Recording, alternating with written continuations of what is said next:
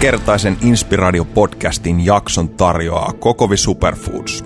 Kokovi on Suomen suurin, vanhin ja mahtavin superfoodien maahantuoja ja tukkukauppa. Tuotteita löytyy yli tuhannen jälleenmyyjän kautta, aina isommista tavarataloista, pienempiin ekokauppoihin ja luontaistuoteputiikkeihin. Kokovin valikoimasta löytyy laaja skaala erilaisia eksoottisia ja kotimaisia superfoodeja. Tsekkaa tarkemmat speksit osoitteesta kokovi.fi. Aivan erottajan viereen Helsingin ytimessä on avattu Etelä-Esplanadi 22 uusi tyylikäs ja runsaalla valikoimalla varustettu punnitse ja säästä liike, josta myös inspiraation lähetys tulee. Tulepa ostoksille sinäkin ja saada tavata vaikka jonkun huikeista vieraista.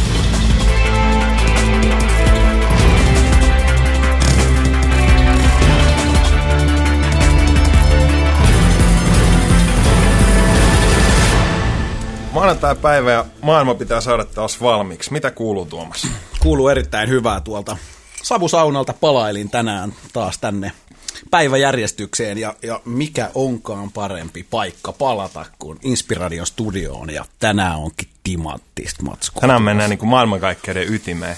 Esko Valtaaja vieraana. Tervetuloa oikein paljon jo tässä vaiheessa. Tuossa tota, katsottiin vähän pohjille stand-up-komiikkaa ja mun mielestä ihan hauskoja – ideoita siitä, mitä, tai että miten vähän ihmiset koskaan miettii avaruutta.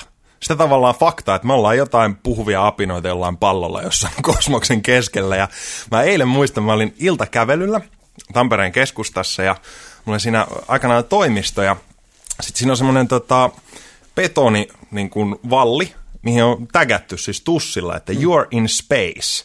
Mä muistan, aina kun mä vein roskia, niin se oli hyvä semmoinen muistutus siitä, että niin tosiaan, että, että näinhän tämä homma menee. Ja, ja tota, toi on mun mielestä äärimmäisen kiehtova ajatus, että miten Esko, sä oot alun perin päätynyt miettimään isoja asioita, koska suurin osa ihmisistä ei koe uteliaisuutta tuommoisia juttuja kohtaan.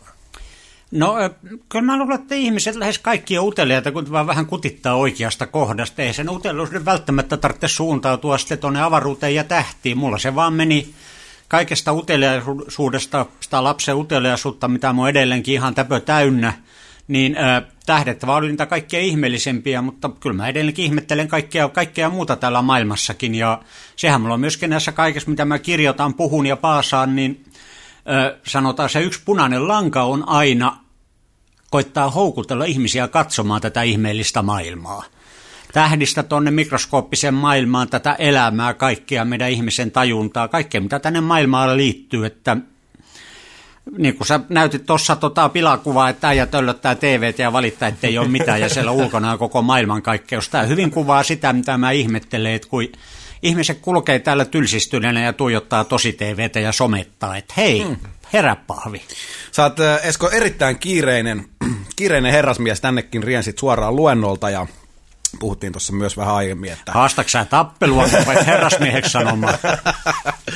Mutta tota, sinun, me siirrytään sitten tälleen ystävällisempään tai, tai arkikutoisempaan linjaan, niin, niin tämmöinen ihmetteleminen ja, ja jopa poikamainen tämmöinen niin kuin kiinnostus kaikkia isoja asioita kohtaan niin on vienyt tämmöiseen aika, aika mielenkiintoiseen tilanteeseen elämässä. Uskotko, että, että tämä nimenomaan ihmiset vähän sieltä apatiasta pois astuisivat ja, ja rupeisivat enemmän ihmettelemään ja kummastelemaan näitä kaikkia asioita, niin, niin saattaisi tuoda sitten jotain lisää elämään? No tietenkin sanotaan, että enhän mä tässä huvikseni kirjoittelee ja reissaa ympärinsä ja puhuu ja – istu vaikka täälläkään, että kyllä mulla on koko ajan semmoinen pieni toive sillä, että jos mä niin pikkusen tällä tavalla voisin tehdä parempaa maailmaa juuri sillä, että saisin ihmisiä huvitettua, ihmisiä piristettyä, houkuteltua ihmisiä ajattelemaan ja myöskin ottaa pikkusen enemmän selvää asioista, koska me eletään niin mielettömän monimutkaisessa maailmassa, joka menee vaan koko ajan monimutkaisemmaksi ja Pahin uhka maailmalle ovat juuri ne ihmiset, jotka luulevat tietävänsä, vaikka ne pelkästään luulee, oli kysymys mistä tahansa. Ja mä koitan, yksi tapa, millä mä koitan houkutella ihmisiä ottamaan selvää asioista, niin ei se toimi, että lyö koulukirja eteen, että hei, pänttäisi vähän tuosta. Kyllä me kaikki on tehty sitä ihan tarpeeksi jo elämämme aikana. Mutta sillä lailla, että se tietäminen on hauskaa. Se on paljon hauskempaa kuin tietämättömyys, mitä tietenkään kaikki eivät suostu uskomaan, mutta – mä aina toivon, että ehkä se vähän tarttuisi siellä, koska mä itse olen myöskin täynnä innostusta, niin mulla on ihan se pikkulapsen, että äiskä hei tuu kattoo, mitä mä löysin fiilis koko ajan edelleenkin tässä vielä 60 vuotta myöhemmin päällä. Ja mä koitan sitä jakaa ja toivon, että sitten tarttuu jotain, jotain hyödyllistä ihmisiä. Koetko Esko, tämän itsellä on vahvasti ollut viime aikoina jotenkin tapetilla tämä sanonta, että mitä enemmän sitä tietää tai kuvittelee tietävänsä, niin sen vähemmän sitä loppujen lopuksi huomaa tietävänsä tai ymmärtävänsä. Että koetko ikinä, että, että tämä kaikki ja, ja kaikkeus niin, niin puskee päälle sillä lailla, että siinä on kuitenkin ymmärrämme niin vähän? No sanotaan mä koen sen positiivisessa mielessä, että jos tietäisi jo kaikesta kaiken, niin tylsähän tämä olisi. Ja sitä paitsi mä, mäkin päätyisin sossuun jonoon puhumattakaan mun opiskelijoista, pitää sitten seuraavat vuosikymmenet luoda uraa tutkijoina. Eli onneksi me ollaan vasta alussa tässä tietämisessä eikä lopussa. Hmm. Ehkä me nyt on saatu tästä maailmankaikkeudesta aika paljon jo selville verrattuna pelkästään mun elinaikana tai verrattuna siihen, mitä mun ensimmäinen tähtitieteen Apron oppikirja kertoi vuonna 1969, silloin esihistorialliseen aikaan, kun mä Turkuun tuli.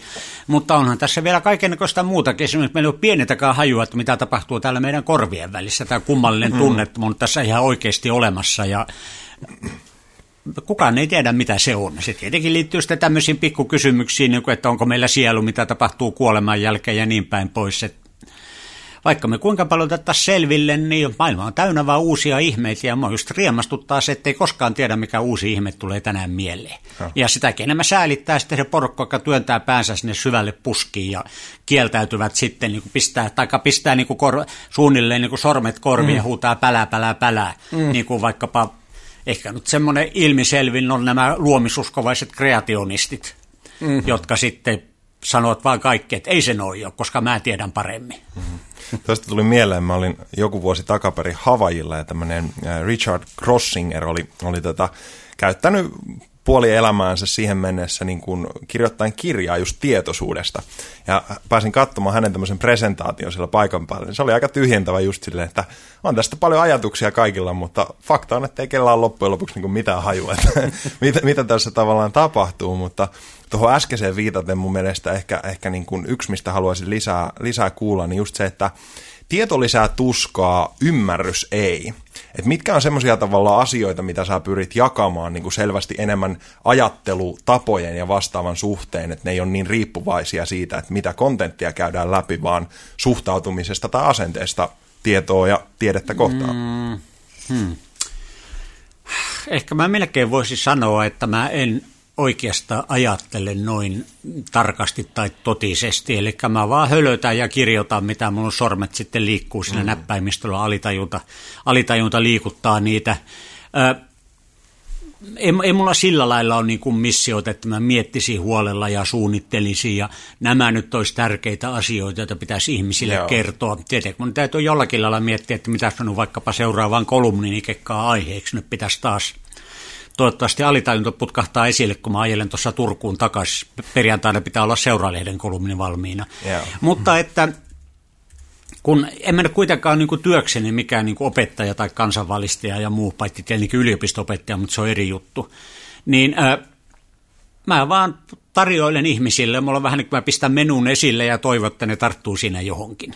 Mm. Ja, mutta tietenkin se on koko ajan se tietämisen tärkeys ja tietämisen hauskuus. Ja varmaan se voisi siihen tiivistää, että, että kummankin puute on kohtalokasta ja ennen kaikkea sille ihmiselle itselleen, mutta myöskin maailmalle, koska jos ei maailmasta tiedä mitään, jos on täysin pihalla, niin sanotaan nyt Yhdysvaltain republikaanien tyyliin, niin kyllä siinä maailmalle sitten huonosti käy.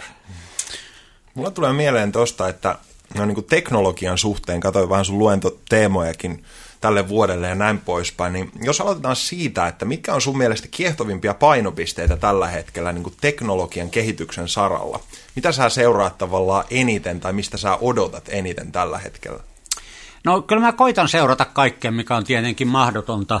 Ja sitä vähän helpottaa se, että mä niin kuin eliminoin heti kaiken tämmöisen niin kuin sometuksen ja netin ja YouTube-videot ja muut, mistä kun mulle tulee päivittäin päivittäin tulla ihan tuntemattomilta ihmisiltä yhteydenottoja, sähköpostilla kyselyjä ja muita, niin yhä useammin alkaa sitten, että keskustelupalstoilla sanottiin, YouTubessa oli tämmöinen video tai niin, että voisitko sä katsoa tämä YouTube-video 2 tuntia 40 minuuttia, jossa kerrotaan, mitä muinaiset atsteekit todella tiesivät maailmankaikkeudesta. Niin mä koitan keskittää sillä lailla, että mä niin katson vaan mitä tiede sanoo, eli mä selaan tuolla kahvihuoneessa kahvitauolla tuolla observatoriossa, mä katson viikoittaiset tiedelehdet, eli koitan siinä niin kuin, ehkä se on vähän rajoitettu, mutta ainakin se on luotettava, niin luotettava kuin meillä yleensä tietoa on, ja se sitten koittaa, koitan kattaa sillä koko sen tietämisen kentä, kaikki mitä liittyy tieteeseen, teknologiaan ja muuhun. Mutta mm, tietenkin semmoinen, jos nyt ajatellaan, että mikä on todella tärkeää, maailman tulevaisuus, tämä maailma pitäisi saada pelastettua, ja ehkä yksi semmoinen, mitä mä seuraan sitten erityisen tarkasti on tietenkin tämä sitten geeniteknologia, geenimuokkaus, jalostus ja niin edelleen. Ja siihen liittyvät kaikki nämä sitten mielettömät taikauskot, mitä Suomikin on pullollaan. Ja hmm. Olen juuri tänään ollut täällä, täällä on tämmöinen porukka, joka koitetaan saada kansanedustajien vähän järkeä, ettei Suomikin mene tälle linjalle, että kielletään GM-tuotteet. Miten tota, onko noilla yhtymäkohtia no, niin astrobiologian ja vastaavan suhteen, niin minkä verran sulla menee nimenomaan sielläkin päässä geenien tutkimiseen kautta?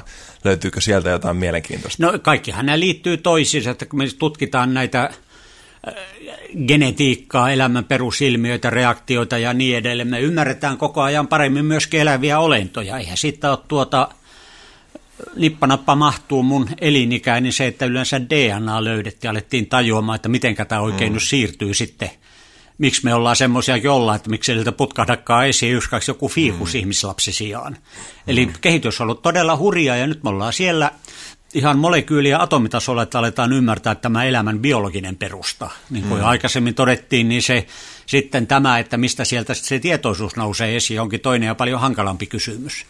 Eli me mennään hurjaa vauhtia eteenpäin. Me niin kuin, se on myöskin ihan mullistanut meidän näkemyksen siitä, että mitkä on mahdollisuudet, elämän mahdollisuudet tuolla muualla maailmankaikkeudessa, koska nyt me tiedetään maailmankaikkeudesta ja elämästä asioita, joita me korkeintaan aavisteltiin silloin, kun mä tulin opiskelemaan tuossa tuossa 60-luvun lopussa. Ne kaikki nivoutuu yhteen, kaikki tietämystä, hissun kissun rakentuu se yhä korkeampi hiekkale ja aina, aina mm. yksi pieni tiedon murunen hiekanjyvä sinne lisää ja aina vaan nostaan korkeammalle ja korkeammalle. Ihan vähän jatkaa tuosta. Mulle itselle on ollut hirmu mielenkiintoista seurata sitä, että tavallaan bioteknologian puolella siis analysointitekniikka kehittyy ihan valtavaa tahtia. Ja hyvänä esimerkkinä just se, että muistaakseni 2000 taisi valmistua kansainvälinen genomiprojekti, jossain tuossa vuosituhannen vaihteessa kuitenkin. Ja silloin se maksoi sekvensoida siis koko ihmisen genomi, niin noin 100 miljoonaa dollaria. Ja tällä hetkellä se hintahaarukka on niin kuin jotain varmaan alle tonnin. Ja, ja tavallaan toi on mun mielestä äärimmäisen kiehtovaa, että me päästään yksilötasolla paljon enemmän käsiksi siihen dataan, mikä siellä on. Ja tähän on tosi alussa vasta, että, että mitä sitten kun päästään käsiksi myös meissä elävien mikrobeiden genetiikkaan ja koko tähän skaalaan, että kauanko sinne kestää, että, että noista saadaan jotain käytännön sovelluksia paljon irti, mutta, mutta toi on ainakin itselle vielä kiehtovampi sektori, kun se tavallaan tietotekniikan laskentatehon kehitys, Mooren laki ja kaikki, että nyt mennään hirveätä vauhtia, niin siellä ei mennä edes kovaa verrattuna siihen, että mitä monissa näissä bioteknologian niin kuin analysointipuolen jutuissa mennään, niin mitä tavallaan käytännön sovelluksia sä näet noista, muuta kuin tietysti just ruoan tuotanto ja kaiken maailman 3D-printtaus jutut ja kaikki tämä, niin No yksi tietenkin ihan, että ajatellaan ihmistä, ihmisen tulevaisuutta. No ihan rajattomat mahdollisuudet, kun me nyt aletaan aletaan olemassa saamaan selville ihmisen rakennuspiirustuksen DNA sieltä viimeistä mm. molekyyliä atomia myötä. Mulla on vielä aika kaukana siitä, että me osataan ihan sitten ne kaikki, kaikki jo ikinen sieltä, että mitä nyt tapahtuu, jos mä vaihdan tähän, tähän ja niin edelleen. Mutta sinne ollaan menossa vauhdilla. Katsotaan sadan vuoden tähtäimellä, niin kyllä me sitten tunnetaan ne ihmisen rakennuspiirustukset yhtä tarkasti kuin arkkitehti ja rakennusmestari tietää sitten, kun se katsoo, että jaha, tämmöinen talo pitäisi pistää pystyy. Ja me opitaan myöskin valmistamaan näitä proteiineja, jotka on itse monimutkaisempi haaste kuin tämä DNA-selvittäminen proteiinien mm. rakenne. Siinä menee varmaan vielä vuosikymmenien, kun ne rakennuspalikakki tiedetään, mutta Sittenhän meillä on edessä rajaton tulevaisuus. Me voidaan muokata ihan mitä tahansa tehdä, ei ainoastaan parempia viljalajikkeita ja muuta ja kultaista riisiä, joka terveisiä vaan kaiken maailman Greenpeaceille ja luomuihmisille, miljoonat ihmiset sokeutuu tänäkin vuonna, koska tuota, te vastustatte geenimuokkausta. Ääliöt. Terveisiä, terveisiä. Tästä otetaan se kuote. Kyllä. Joo, Mä- kuote, kuote. Mutta tuota, ajatellaan ihmistä, eihän mä oon tapa ihmisiä, jotka ajattelee sillä lailla joko uskonnollista, mä oon niin kuin, luoja on meidät luonut, me ollaan täydellisiä, tai niin täydellisiä kuin Jumala halus, mikä Jumala sitten onkaan kyseessä. Taikka sitten, että se on jollakin lailla luonto, semmoinen niin kuin Jumalan asetettu pyhä, että se on luonnon vastaista, eikä nyt ihminen voi olla luonnon herra ja niin edelleen. Kauhistutaan hirvittävästi ajatusta siitä, että jotenkin ruvettaisiin ihmistä kehittämään paremmaksi. Mm. Ja sitten seuraavassa lauseessa tuleekin jo esiin sitten natsit ja rotuupit ja niin edelleen. Ja siinä mennään sitten taas niin kuin solisten vessanpytystä alas koko keskustelu. Mun on pakko, Mutta ihan, no, niin, mä nappaan nopeasti tämä ääliön roolin tässä, koska mua kiinnostaa siis ihan, itsellä ei ole, ei ole niin suurta tietoa tästä, mutta koeksä Esko sit kuitenkin, että, että me niin kuin ihmiskuntana ja, ja varsinkin tiede, niin tiedetään tarpeeksi jo, jotta me uskalletaan sitten lähteä tavallaan muokkaamaan tuommoisia pikkupallikoita, mistä sitten välttämättä ei, ei kuitenkaan ehkä ole kaikkea vielä kokonaiskuvaa. eihän me koskaan tietenkään tiedetä tarpeeksi, ja tuota, toisaalta aina pitää olla varovainen, mutta toisaalta niin kuin on ne monen kertaan koitettu tolkuttaa, mutta se ei mene vaan perillinen, tämä perillinen, perinteinen jalostus vaikkapa uusien viljalajikkeiden. Se on paljon vaarallisempaa, sattumanvaraisempaa, kontrolloimattomampaa kuin se, että me todellakin voidaan katsoa ihan tarkkaan, että mitä tapahtuu, kun me muutetaan tätä ja tätä. Ja sitä on tehty se 12 000 vuotta tai jotain vastaavaa. Niin, ja se on myöskin tämä, niin tämä luonto sinällään, että jos meet luontoon ja syöt jotakin, niin toden- todennäköisesti sulle käy huonosti. Ei se luonto ole mikään tämmöinen tämmöinen pullantuoksunen äiti, joka ruokkii meitä herkullisille viljalajikkeille ja muuta. No, pitkän yrityksen erehdyksen kautta päästy edes siihen, missä me nyt ollaan. Ja nyt vasta me voidaan, voitaisiin sitten ruveta tekemään tätä kaikkea paljon paremmin. Ja myöskin ihminen, jos mä siihen palaan vielä takaisin, niin... Ö, mehän tehdään koko ajan parempia ihmisiä, me tehdään koko ajan rodunjalostusta, vaikka me sillä ei ajatellakaan. Esimerkiksi sellainen ihan yksinkertainen juttu, että jos annetaan riittävästi hyvää monipuolista ravintoa ensimmäisten elinvuosien aikana, niin aivot kehittyvät paljon paremmiksi kuin mitä ne muuten, muuten kehittyisivät. Ja samalla tavalla koulutus, sekin muokkaa aivoja, kaikki tällainen. Mm. Ö, miksi me ei voitaisiin myöskin sitten, me aletaan nytten tällaisia erilaisia sitten aivojen tai mystillisen tajunnan vikoja, tauteja, sairauksia, psykooseja, mielenhäiriöitä. Me ei oikeastaan osata vielä muuta kuin syöttää sitten niille diapamiatsista vähän, mm. vähän rauhoittus. Nyt me aletaan pystyä kehittämään täsmälääkkeitä, jotka vaikuttaa sitten niihin. Ja otetaan no vaikkapa skitsofrenia ihan tuolla vaan sattumanvarainen. Eihän se tyhjästä tule. Jotakin siellä on siinä perinnässä aivoissa – tai ympäristö vaikuttaa ja laukaisee jonkun. Kun me opitaan nämä kaikki ymmärtämään todella ihan siellä molekyylitasolla, niin nämä taudit alkaa olla menneisyyttä. Niin kuin minulla on tapana sanoa lääkärille, telikkaa kohta niin kuin satulla sepille, ettei kukaan enää tarvitse remonttireiskoja, kun tota homma on tehty alusta jo vähän paremmin.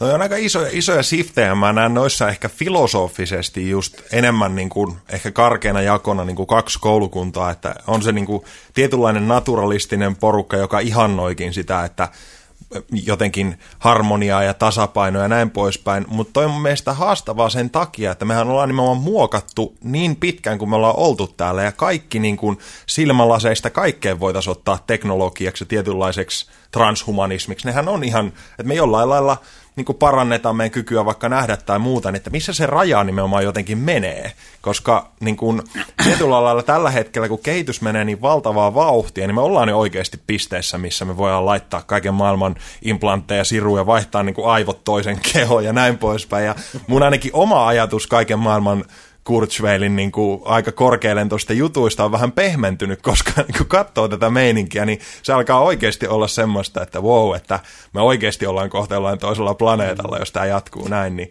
ajatuksia tästä. No siis se rajahan menee aina siinä, että mitä me meinataan seuraavaksi tehdä. Silloin aina niin kuin porukka pomppaa pystyyn ja lähtee marssiin kadulla ja osoittaa mieltä, että ei näin saa tehdä. Mm. Mennään tuonne vaikkapa 1800-luvun Suomeen, siellähän niin kuin papit saarna sunnuntaisin kirkossa, että ei se ole synti mennä lääkärille, koska kansa ajatteli, että tuota tauti on niin kuin Jumalan tahto, Jumalan rangaistus, ei sitä saa parantaa. Mm. Eli ei meidän tarvitse mennä niin kauas taaksepäin, kun esivanhemmat olisivat ajatelleet, että vaikka aspiriinin ottaminen, jos sillä olisi aspiriinia ollut, niin on synti. Miten sä koet, Esko, sitten, missä mennään, onko meillä jotain niin kuin eettisiä rajoja, mitä kannattaisi ottaa huomioon esimerkiksi juuri ihmisen niin kuin geenimuokkaamisessa tai muuta, että nämä tavallaan muokkausmetodit, mistä ollaan puhuttu, niin ne on, itse koen ne jotenkin luonnollisempana juuri, että ravinnon kautta keho muuttuu tai, tai informaation kautta, mutta sitten siinä vaiheessa, kun lähdetään tavallaan sitä biologiaa muuttamaan tieteen tahtoen, niin, niin koetko, että tässä ollaan? Öö, niin, mutta mitä tämä luonnollinen tässä tarkoittaa? No luonnollinen tietysti itse koen vahvasti, että jos ravinnon kautta tai, tai tämmöisen informaation tai perinteisemmän kautta, niin on ehkä semmoista, mitä, mitä koko luonto tekee, mutta että siinä vaiheessa sitten, että jos lähdetään esimerkiksi jotain, jotain tuolla molekyylitasolla muokkaamaan tai muuta, niin, niin se, sitä ei välttämättä sitten muuten tapahdu. Eli onko tämmöistä, ja käsittääkseni se on yhä kuitenkin öö, on, on tavallaan niin kuin kiellettyä ihmistä lähteä dolly lammas mallisesti. No se on, tällä, se on tällä hetkellä tabu. Siinä on tietenkin se varovaisuusperiaate tutkijoidenkin mielestä, että ei me osata vielä niin hyvin, että ei hulluinkaan tiedemies rupea sitten laboratori- laboratoriossa kasvattaa ihmistä sitten. Paitsi huippuurheilupuolella. Niin, niin no joo, tuota, tietenkin jos saataisiin parempi doping kuin norjalaiset, niin se, semmoisen geenimanipulaatio on varmaan sitten hullu, urheiluhullut suomalaiset. Siis pitkään, pitkään. Että siellähän yleensä, missä on se joku vähän saman tyyliin kuin joku sotateknologian kehitys, aina jos on riittävän iso niin kuin yllyke jossain, niin kuin vaikka huippuurheilussa, niin mm. siellähän ne kehitys menee, mutta toi on mielestäni varmaan luonnollisuustermin haaste, että niin kuin niin. uraani on luonnollista. Niin, täytyy, niin. tähän täytyy muistuttaa, että Eero Mäntyranta oli mutantti. niin, sillä niin, oli, joo, niin, sillä oli harvinaiset niin kuin synnynnäiset hemoglobiiniarvot, ne mitä toiset joutui hankkiin dopingilla. niin. Siinä oli se yksi syy, ei tietenkään ainoa syy, mutta yksi ratkaiseva etu, millä hän pärjäsi. Mutta juuri tämä, että aina vedotaan siitä, että tämä ei ole luonnollista, ei luonnossa mm. tämmöistä ja niin edelleen. Ei luonnosta myöskään, myöskään löydy kuulokepäisiä äijä, joilla on lippisiä lämpimät vaatteet. Eikö se ole aika luonnotonta? Kuin sä kehtaat. Hmm. Kyllä. Eli tämä, niin kuin, mä, mä juuri tämä luonnollisuus, niin mä yritän ymmärtää niin kuin sillä lailla, että ihmiset on niin tottunut ajattelemaan, että luonto on hyvä, luonto pitää meistä huolen, luonto opettaa, vetää tikapojan puuhun ja ties mitä. Hmm. Mutta kyllä se brutaali totuus on, että me olemme luonnonherroja. Me osaamme tehdä enemmän kuin mitä luonto tekee eihän me olla mitään, ei luonto ole meitä suunnitellut. Me ollaan yksi sattumanvarainen eliölaji, yksi jotakin ehkä kymmenestä miljoonasta, mikä täällä maapallolla elää. Ei meillä, äh, meidän ominaisuuksissa ole mitään sillä erityisen luonnollista, erityisen pyhää, suunniteltua, mutta kuin joidenkin hihuleiden mielestä. Ja äh, jos me niitä pystymme parantamaan, miksi on niin kuin luonnollisempaa parantaa vaikkapa näköä silmälaseilla kuin leikkauksella? Ja miksi olisi sitten tuota silmälaseista laserleikkauksiin, niin mitä jos me voitaisiin sitten muokata sitä pikkusen sitä geeniä niin, että me, me ei synnytä sitten huononäköisenä, vaan synnytään sitten täydelliset haukat, haukasilmät omaavana. Hmm. Missä se menee se luonnollisen ja luonnottoman raja siinä? No ehkä tämmöisessä luonnollisessa poistumassa ainakin mä koen, että sit siinä vaiheessa tavallaan, että jos, jos me lähdetään muokkaamaan tämmöistä superrotua, niin niin siinä vaiheessa varmaan sitten tämmöinen jo tällä hetkellä ehkä tämmöinen niin kuin ylipopulaatio niin, niin saattaa lähteä lapasesta. Että kyllähän se niin kuin joka tapauksessa jonkunnäköistä kontrollointia tarvitsee, vai eikö? Totta kai se tarvitsee ja näistä pitää keskustella, tehdä niin kuin päätöksiä, mutta se on juuri se, että kun näistä ei keskustella, ne menee esimerkiksi, jos mennään nyt takaisin tähän yksinkertaiseen, nämä porukka luulee, että geenisoija on yksi maailman suurin ongelma, mutta ei kukaan sitä keskustele, koska kukaan ei tiedä mitään. Hmm. Sanotaan menee suunnilleen sillä, että 90 prosenttia suomalaista kavahtaa geenimuokattuja tuotteita ja 100 prosenttia niistä tutkijoista, jotka oikeasti tietävät asiasta, niin tietää, että no, niissä ei ole mitään kavahtamista. Mistä sä luulet, että se johtuu? Sä oot sanonut, että, että ihmiset ei tavallaan arvosta asiantuntijoita ja nyt on selkeä tämmöinen tietty ähm, polariteetti ehkä aiheessa, niin, niin mistä se johtaa pohjimmiltaan juurensa? Että no ihmiset... teistähän se tietenkin johtuu.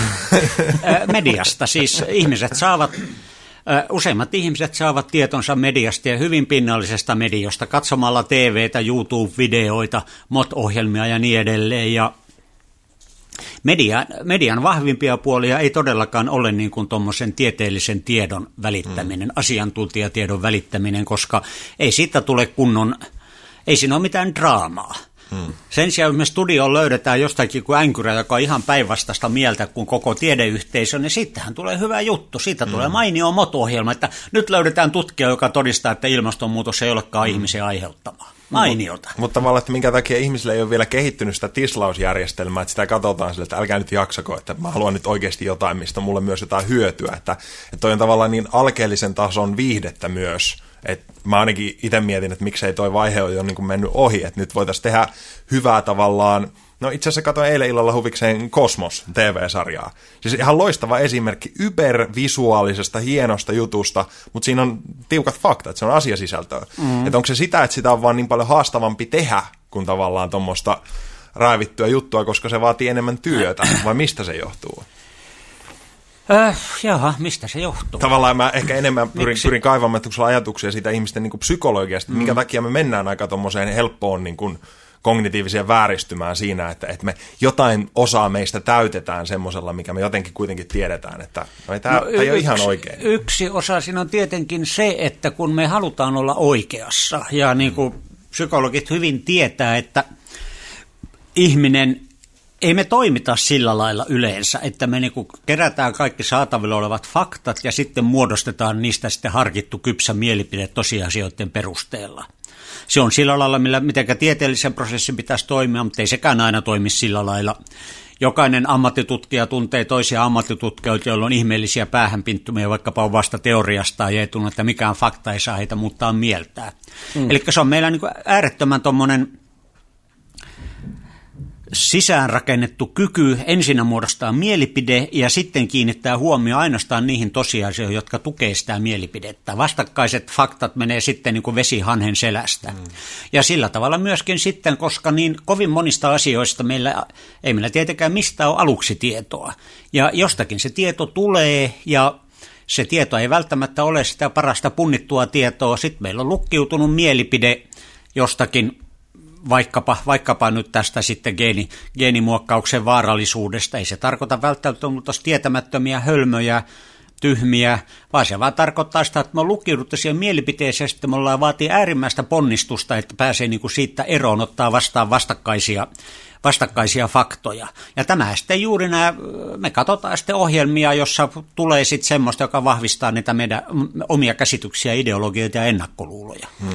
Luuletko että meillä on, mistä voitaisiin lähteä parantamaan, niin on esimerkiksi kommunikaatio. Sä oot, oot sanonut, että keskusteluksi kelpaa nykyisin se, että jokainen vuorollaan julistaa omaa mielipidettään ja ehkä, ehkä sitten siinä vaiheessa, kun taas toisen vuoroa julistaa, niin siinä harva edes lähtee kuuntelemaan, vaan ottaa vasta omaa vuoroa että pääsee taas kilpailuasetelma mallisesti niin, niin nakkelemaan näitä omia mielipiteitä, niin on, koetko, että tämmöinen kommunikaatio on, on meillä ihmisillä, vai se erittäin tiukka kilpailu vietti? Kyllä se keskustelu on tietenkin, tekisi mieli sanoa, että se on katoavaa kansanperinnettä, mutta epäilen, että ei se ole koskaan kansanperinteeseen kuulunutkaan. Agitaatio, propaganda, huutaminen, mä oon oikeassa, on se, mitä meiltä luonnostaan tulee. Ja jokailta tulee TV-stä puolitusinaa talk showta, mua pyydetään jatkuvasti niihin, mä aina kieltäydyn, mun mielestä ei ole mitään järkeä siellä olla. Hmm. Ja yleensä siellä sitten pyöri, pyöriikin sitten, toimittajat haastattelee toisiaan taikka, taikka iskelmätähtiä, mitenkään väheksymättä iskelmämusiikkia, mutta että niiden informaatiosisältö on suunnilleen nolla, koska jo niiden formaatin vuoksi silloin puolitusina mm. ihmisiä aivan eri elämäajoilta, joista jokainen sanoo pari lausetta. Mm Taikka sitten se toinen vaihtoehto, järjestetään joku suuri, suuri homoilta tai muu, jonne haetaan sitten ehdottomasti mahdollisimman maksimaalisten äär, äärilaitojen. Mm. Tiedetään, että siitä tulee hyvä tappelu, kovat katsojaluvut. Jerry Springer. Ei, ei, ei, ei ole oikeastaan siis, ei, ei televisiokaan halua tällaisia niin keskustelua, jossa keskustellaan asioista. Sitä halutaan mm. viihdettä ja meidän jopa verorahoilla maksettu Yle, niin siellä on sitten niin kuin ihan virallisesti, että se on 15-29 on se kohdeyleisö, mihin pitäisi suunnata. Yep. No ei semmoiset junnut välttämättä halua katsoa, kun kaksi vanhaa äijää keskustelee jostakin. Juuri näin. Mm. Et mäkin on tota, tarjottu, tarjottu Ylelle, Ylelle keskusteluohjelmaa, mutta ei kelpaa, ei se, ei se vetoa tähän. Mm ei heidän mandaattinsa ole niin välittää tietoa, vaan saada siellä sitten tämä nuoriso sieltä YouTubesta katsoa vähän TV2. Joo. Mun pakko näyttää, että oli hauska, hauska tuohon teknologian juttuun liittyen. Muistan tota, joskus tässä, kun kattelin, niin kun, siis minkä verran jengi näprää älypuhelinta tuossa tota, juna, junassa. Ja sitten mietin just tätä aihetta, niin tuossa oli niin kun, kun sanomalehdet on tullut. Joo. Se on ollut tismalleen sama niin kuin, asia. Et, et sekin on mun mielestä hauska, että me tavallaan kritisoidaan jotain toimintamallia, mikä on itse asiassa paljon paljon vanhempi, mutta me ei olla nähty edes silloin sitä tavallaan peiliä. Et kyllähän aina kun tulee joku uusi teknologia, joku uusi muutos, niin se kestää aikaa, että me opitaan hyödyntämään sitä, luomaan just niitä filtreitä näiden infokanavien suhteen ja näin poispäin. Mutta musta tuntuu, että nyt ollaan vielä sen verran nuoressa vaiheessa, että tehdään paljon tavallaan virheitä, siinä, että, että niin kuin Paleface-haastattelussa oli, oli, että nyt on riittävän pitkään niin kuin lähetetty niitä kissavideoita ja kainalopieruja, jotta niin kuin ymmärrettäisiin, mihin tätä teknologiaa voidaan oikeasti käyttää. Mm. Et se vaihe on vähän vielä edelleen päällä, mutta itse ainakin odotan innolla, että milloin se tavallaan spämmivaihe ja se omnipotentti, että nyt mä voin tehdä kaikkea, niin muuttuu siihen, että niin mitä mun kannattaa tehdä. Kyllä, ja kyllähän se ainoa sanotaan, että esimerkiksi niin on helppo kuvitella, että joo, olipa se antiikissa oli hienoa, että siellä ne tota, sitten äijät valkoisissa lako, lakanoissaan käyskentelivät siellä Ateenan agoralla ja keskustelivat syvällisiä filosofisia väittelyitä. Mm. Jos sinne aikakoneella menisi, se voisi varmaan todeta, että ne ihan samalla lailla paskaa kuin mekin. Kuka ei ole vaan sitä säilyttänyt. Kun ensimmäiset tällaiset sanomalehdet niin sanotusti yleiseen tarpeeseen tuli, niin nehän olivat ihan täyttä roskaa enimmäkseen. Siellä, siellä oli skandaaleja, murhia, siellä oli perättömiä juttuja, juoruja, kaikkea tällaista. Kun radio tuli, ajateltiin, että nyt kansan sivistys nousee huimaa vauhtia, koska radio on täynnä opettavaisia ohjelmia, televisio, niin edelleen. Nyt meillä on maailman kaikki, kaikki tieto on siellä muutaman näpäyksen päässä sitten läppäristä tai älykännykästä, mutta siellä on myöskin kaikki viihde, kaikki roska ja niin edelleen. Ja se, se on vähän niin kuin pakko katsoa läpi, kunnes siihen sitten toivottavasti kyllästyy, alkaa katsoa, että olisiko täällä jotakin muutakin. Hmm. Toi oli hauska, löytyi Pompein täältä kuuluisa tulivuoren purkauksen jäämistöstä tämmöinen sieltä kovettuneen hiilealta tämmöisen kauppiaan kirjeenvaihtoa, niin, niin siinä oli just yhtenä keypointtina oli tämä, että tämä kauppias oli niin kuin erittäin huolissaan siitä, että, että heidän lapsuudessa ei kyllä nuoret käyttäytynyt tällä, tällä tavalla. Niin. Ja tämähän on tämmöinen ehkä niin kuin, mitä, mitä tänäkin päivänä vahvasti, että silloin kun minä olin nuori, niin ei kyllä tuolla tavalla Joo. pelmattu. Mä uskon, että kaikki tietyt ihmisen peruspiirteet ehkä tiivistyvässä ajassa jotenkin vaan ylikorostuu. Et se nostaa meidän tiettyjä impulsiivisia piirteitä vaan nyt paljon vahvemmin pintaan kuin koskaan aiemmin. Ja tämä on mun mielestä iso niin kuin, kasvun paikka tai niin kuin, huikea peili tällä hetkellä katsoa, että, että nimenomaan wow, että mä saan näin selkeästi katsoa, että tämä malli ei ehkä palvele mua eikä muita. Ja, ja hyvä tavallaan niin. Vähän ehkä suuntaa vaihtaakseni, niin mitkä on tyypillisempiä virheellisiä käsityksiä Eskosta tai siitä, mitä sä teet niin ihmisillä? Uh, jaa, kun mä en ole ihmiset, niin mä en tiedä, että mikä ne tyypilliset virhekäsitykset minusta on. Etkä Tietysti mulla itsellänikin on itsestä monia virhekäsityksiä, mm. mutta mitähän se olisi sitten? Ehkä yksi on se, että, että, että mä, joku maksaa mulle.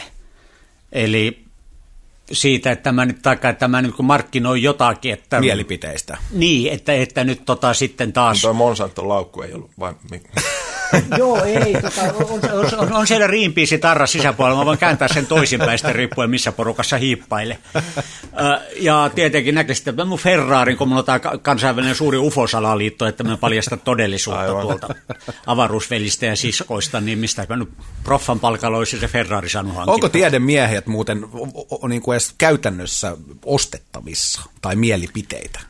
Ei, jos ne on vähänkään kelvollisia. Ei se ei sanotaan, on tietenkin, on politrukkeja ja monet sitten lähtee just sillä tavalla, että tutkijatkin on ihmisiä ja jos ne hurahtaa johonkin aatteeseen, ideologiaan tai jopa uskontoon. Suomestahan löytyy jopa muutama tämmöinen luomisuskovainen professoriksi saakka noussut, jota sitten kaikki mun katsoo kauhuissaan päättää ja puistelee ja yliopisto häpeää.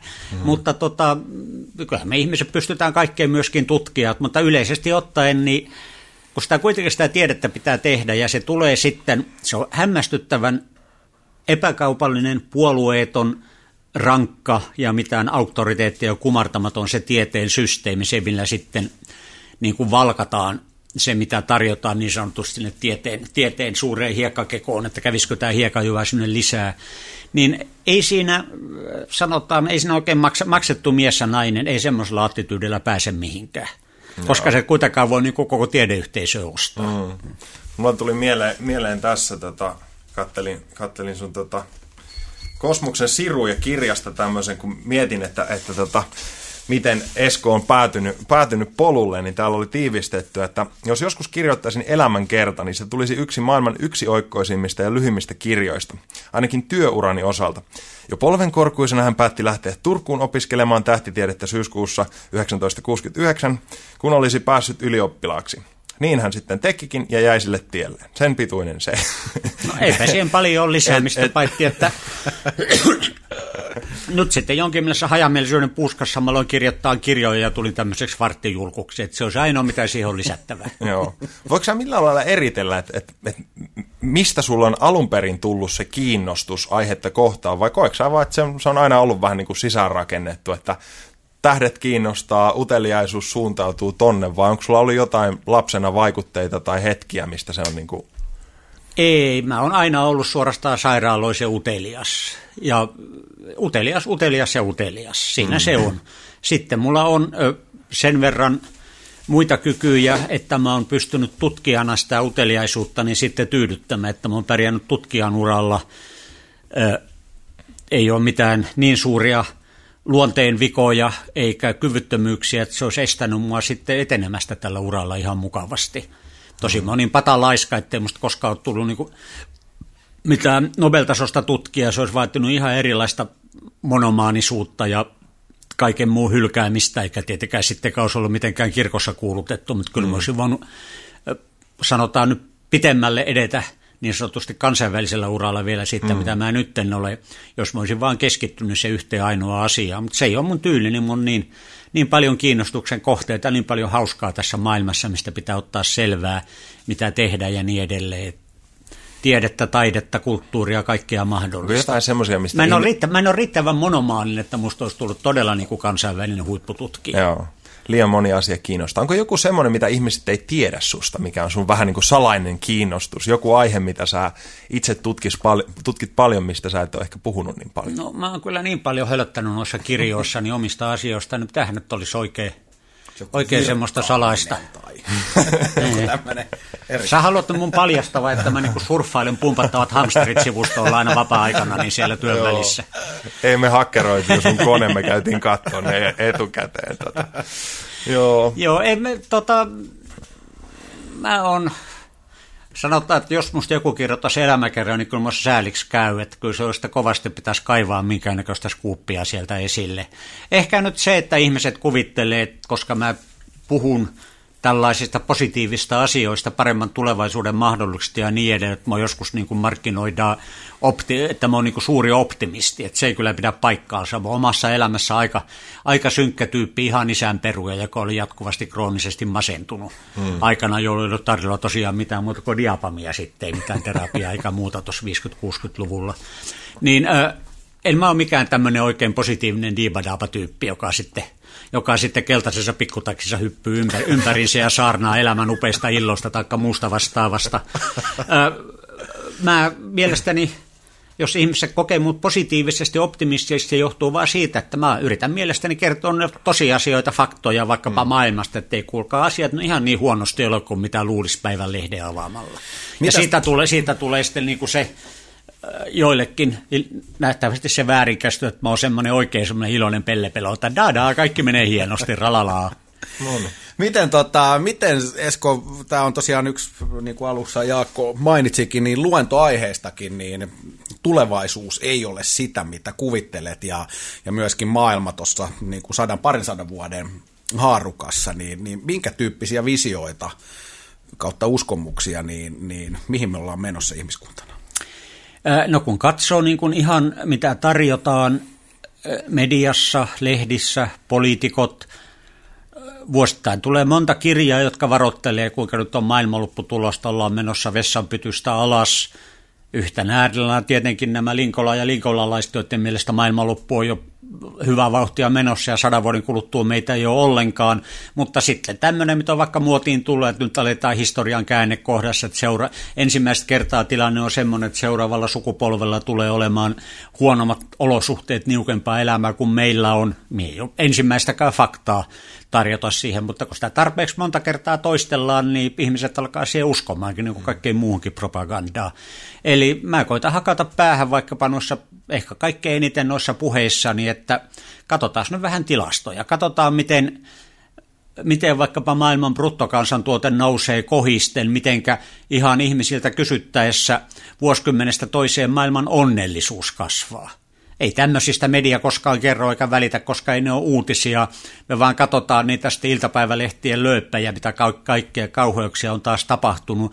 Jos ei koskaan vaivaudu esimerkiksi avaamaan kirjaa, niin on täysin mahdotonta tietää, että miten maailma makaa ja mitkä on meidän todelliset uhat ja mahdollisuudet. Ja mä koitan vähän ihmisille tarjota näitä faktoja, jotka eivät suinkaan ole niin synkkiä kuin mitä moni sitten ajattelee, varsinkin nuoret maailmantuskassa. Sehän on semmoinen terve piirre nuorisossa, mutta jos siihen vajoaa ihan kokonaan, niin sitten sit se kääntyy itseään vastaan ja ajattelee, että, että paskaa, tässä ei ole enää mitään tulevaisuutta, että lähdetään ostarille kaljalle. Mm. Historia osoittaa, että kehitys ei aina mene ehkä ihan niin, niin lineaarisesti, mitä usein ihmiset ajattelisi, ja varsinkin tässä ajassa, niin kun sulla jotain aavistusta tai, tai omaa niin kuin, arvioa siitä, että, että nimenomaan mitä, mitkä voi olla eniten eri lailla sanotaan vaikka kymmenen vuoden päästä? Mitkä on semmoisia juttuja, mitkä tulee radikaalisti muuttumaan kymmenen vuoden syklissä? No, kymmenen vuotta on niin lyhyt aika, että emme semmoista koskaan edes ajattele. Hmm? Että tota, sanotaan, mä pistän, koska se on sitten niin paljon sattumaa, se on juuri sitä tämmöistä kausivaihtelu, aina voi tulla joku pankkiromahdus ja uusi talouslama tai jotain muuta, tai jossakin voi puhjeta sotaa, taikka, taikka Putin setä Venäjällä ei olekaan niin kiltti setä kuin me oltiin ajateltu, taikka jotain tämmöistä.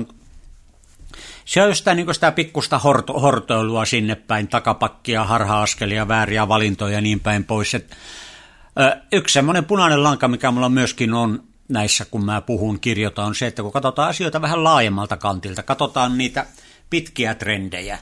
Että kyllä esimerkiksi nyt niin herrat Helsingissä laman alla nyhkii ja muualle, kun kauhea talouslama ja niin edelleen ja poispäin.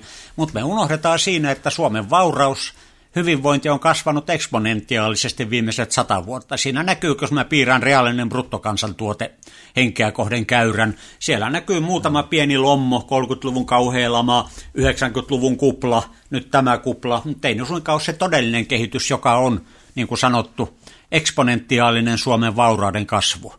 Mm. Ja tällä tavalla just, jos katsoo sadan vuoden tähtäimellä eteenpäin, niin se on se kasvu, se hyvinvoinnin, tämmöisen inhim- kaikki nämä inhimillisen kehityksen indeksit osoittaa edelleenkin tiukasti, tiukasti tonne, tonne ylöspäin. Eikä Miten? ole mitään erityistä näkyvissä, mikä sitä lopettaa sitä hyvää kehitystä. Ja tälläkin hetkellä tämä paikallinen lama täällä, maailman, maailman niin kuin, katsotaan koko maailmaa, maailma nousee kohisten. Jossakin Afrikassa – Mä sanon Afrikka, eikö tulekin heti mieleen jotakin tämmöistä nälkää näkeviä lapsia jossakin pakolaisleirissä aavikolla. Mm. Afrikassa, Afrikan maissa siellä on jopa niin kuin kaksinumeroisia kasvuprosenttia. Se tulee hirvittävää vauhtia kohisten. Mm. Talous, hyvinvointi kasvaa siellä nopeammin kuin missään muualla maailmassa.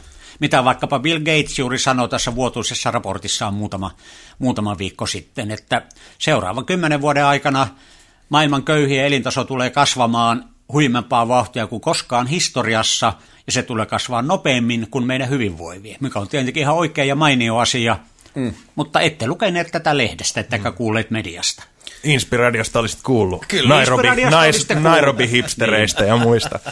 Tota... Hyvät kuuntelijat, vankaapa nyt se sometus pois ja keskittykää tähän ohjelmaan. Mitä tuota, tulevaisuuden uhkakuvista? Bill Gates muun muassa ei ole pitkä aika sitten, niin antoi vähän kommenttia tekoälyn kehityksestä ja, ja ilmeisesti ihan vakavissaan moni ottaa sitä nyt myös pinnalle, että, että tuolla on myös teknologian kehityksen tavallaan kääntöpuolella. Niin mitkä on sellaisia asioita, mitä sä vähän ehkä mahdollisesti pelkäät tai tarkkailet sillä lailla, että, että meneekö tämä välttämättä ihan, ihan oikeaan suuntaan? No joo, tämä tekoäly, se on vähän semmoinen nörttien maailmanloppumärkä uni, että sitä mm. pitää aina jokaisen vuoron perään varotella ja niin edelleen. No mutta, mitäs Terminaattor? mutta tuota, taaskin mä ihan vetäytyisin siihen tieteeseen. Mä oon niin tylsä tyyppi, että mä aina koitan vetäytyä siihen tieteen, tieteen taakse siellä. Mm. Sillä on niin leveä selkä. Et tässä on nyt viime vuosina kansainväliset suuret tutkijaryhmät pohtineet, mitkä todella ovat ne varsinaiset suuret haasteet, jotka liittyvät käytännössä kaikki, kaikki niin kuin siihen, että mä sanoin, että nämä positiiviset jutut, ihmisten, ihmisten hyvinvointi on kasvanut aivan uskomatonta vauhtia viimeisen sadan vuoden aikana, ja se näyttää kasvavan edelleenkin, ei näy mitään hidastumista näissä indikaattoreissa päinvastoin. Kiihtyvällä vauhdilla paranee niiden juuri maapallon köyhimpien, vähäosaisimpien elämä. Mm. Mutta se, mikä on sitten se suuri haaste, liittyy oikeastaan kaikki siihen, että kuinka me rasitetaan tämä maapalloa, ympäristöä. Siitähän se hyvin monella nimenomaan se pessimismi, pessimismi lähteekin, ja siinä on sitten ne tollai oikein niin kuin tutkimusta, mitkä siinä on ne suurimmat haasteet, ilmaston lämpiäminen, eli fossiiliset polttoaineet, tämä rasitus biodiversiteetille, lajien tuho, me käytetään liian suurta osaa näistä maapallon resursseista, mm.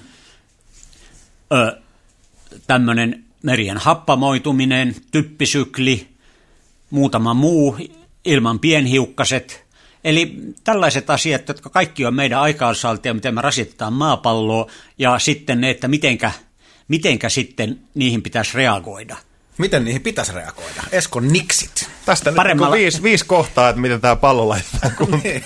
No sanotaan, että eihän meillä oikeastaan ole muuta kuin yksi vaihtoehto, että niin kuin parempi tiede ja teknologia. Hmm. Et moni niin kuin hyvää tarkoittavaa ajattelee, että nyt kun me palataan takaisin sinne punaiseen tupaan ja luomuperunamaahan, niin kaikki on hyvin. Mutta kun ei sieltä menneisyydestä löydy niitä vanhoja hyviä aikoja, ja on myöskin mahdotonta ajatella, että vaikkapa kuka menee kertomaan kolmelle miljardille intialaiselle ja kiinalaisille, että shot, shot, se on nyt loppu, eipäs haluta lattamaidon vaahdottaja, mm. vaikka meillä semmoinen onkin, puhumattakaan mm. omasta autosta tai korkeimmasta elintasosta. Eli äh, ainoa, mikä siinä oikeastaan on se vaihto, että me kehitetään sellaista yhä parempaa tiedettä, teknologiaa, osaamista niin, että me voidaan jatkaa tätä ihmisen hyvinvoinnin kasvua ja samalla pienentää sitä rasitusta, mikä me aiheutetaan ympäristölle. Et yksi ihan konkreettinen esimerkki on juuri tämä, tämä nämä tämmöiset hyvää tarkoittavat ihmiset, yleisesti myöskin luomuihmisiä, vannoo luomun nimen ja niin edelleen, lisää luomua, niin kuin Suomen tämä taas yksi ääliöporukka brändityöryhmä sanoo, että Suomeen pitäisi brändiytyä rupeamalla luomumaaksi. Se on aivan mieletön, koska luomu vaatii ainakin kaksi kertaa suuremman viljelypinta-alaa kuin tämä paha tehomaatalous, eikä ole ensimmäistäkään tieteellistä todistetta, että se säästäisi viljakiloa kohden mitään. Se ei maistu paremmalta, ei ole terveellisempää, se ei, siihen ei tarvita vähemmän, vähemmän sitten näitä kasvisuoloaineita ja muita ja niin edelleen. Eli mennään väärään suuntaan sen sijaan, että katsottaisiin sitä teknologiaa, miten me saadaan pienennettyä maailman viljelypinta-alaa, niin halutaan mennä vastakkaiseen suuntaan, ihan kun se on ihana mielikuva. Se luomu on niin mukavaa ja pörröistä. ja se on vähän, luonnollista. Vähän haasteena mm. myös se, että, että se tavallaan aikajänne, millä me tarkastellaan asioita, niin on mun mielestä esimerkiksi viljelyn suhteen käytännössä kaikissa aika lyhytnäköistä. Oli se sitten GM-viljelyä, luomua, tavallista, niin se kaikissa on mun mielestä lähtökohtaisesti jo se iso haaste, että jos me laitetaan yhtä kasvia, soijaa, aari tonne, niin me käytännössä tuhotaan se koko ekosysteemi sillä, riippumatta siitä, että miten me tehdään se. Pintamaa tuhoutuu, humus häviää, kaikki tämä, me voidaan harjoittaa sitä X-aikaa, mutta toi ei silti ole kovin kestävä malli. Käytännössä ainoat, millä tuohon päästäisiin, on mun mielestä lähempänä jotain permakulttuuria ja tämmöistä oikeasti hyvin monimuotoisuutta ja symbiooseja niin kuin vaalivaa, mutta tota taas ei voi skaalata oikein nykyiseen mittapuuhun. Et, et me mielestäni joudutaan melkein väkisinkin tekemään jonkinlaisia kompromisseja, jos me pyritään tämmöinen joukko jengiä edes vähän näillä tavoilla niin kuin ruokkimaan. Tai toinen vaihtoehto on se, että me louhitaan sieltä jostain asteroidista ne mineraalit ja poistutaan pallolta. Niin kuin, että, että mitä ajatuksia sulla on, että, että pystytäänkö me mm, nyt riittävän nopeasti reagoimaan näihin ongelmiin ja seivaamaan tämä homma, vai, vai miten tämä tulee menemään? No niin kuin on jo pitkään sanottu ja todettu, että nyt on oikeastaan se pullonkaulavaihe juuri, koska täällä vielä ihmisten lukumäärä vielä kasvaa, että ehkä, ehkä joskus vuoden 2050 paikkeilla saavutetaan sitten se maksimi. Nyt on taitaa olla 11 miljardia se päivitetty ennuste. Mä epäilen, että se on yläkanttiin, koska mm. siinä on aliarvioitu juuri tämä Afrikan nousu. Joo. Ja kun elintaso nousee, niin silloin myöskin tämä lapsiluku sitten romahtaa hyvinkin nopeasti.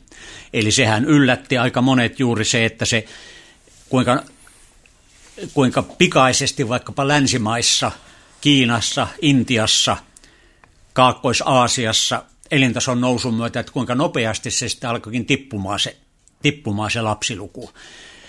Mutta että sanotaan, me kuitenkin mennään nyt seitsemästä ainakin kymmenen tai yhteentoista, se on se pullonkaula, ne pitää ruokkia, niille pitää saada inhimillinen elämä, elintaso mahdollisimman tasaisesti, oikeanmukaisesti.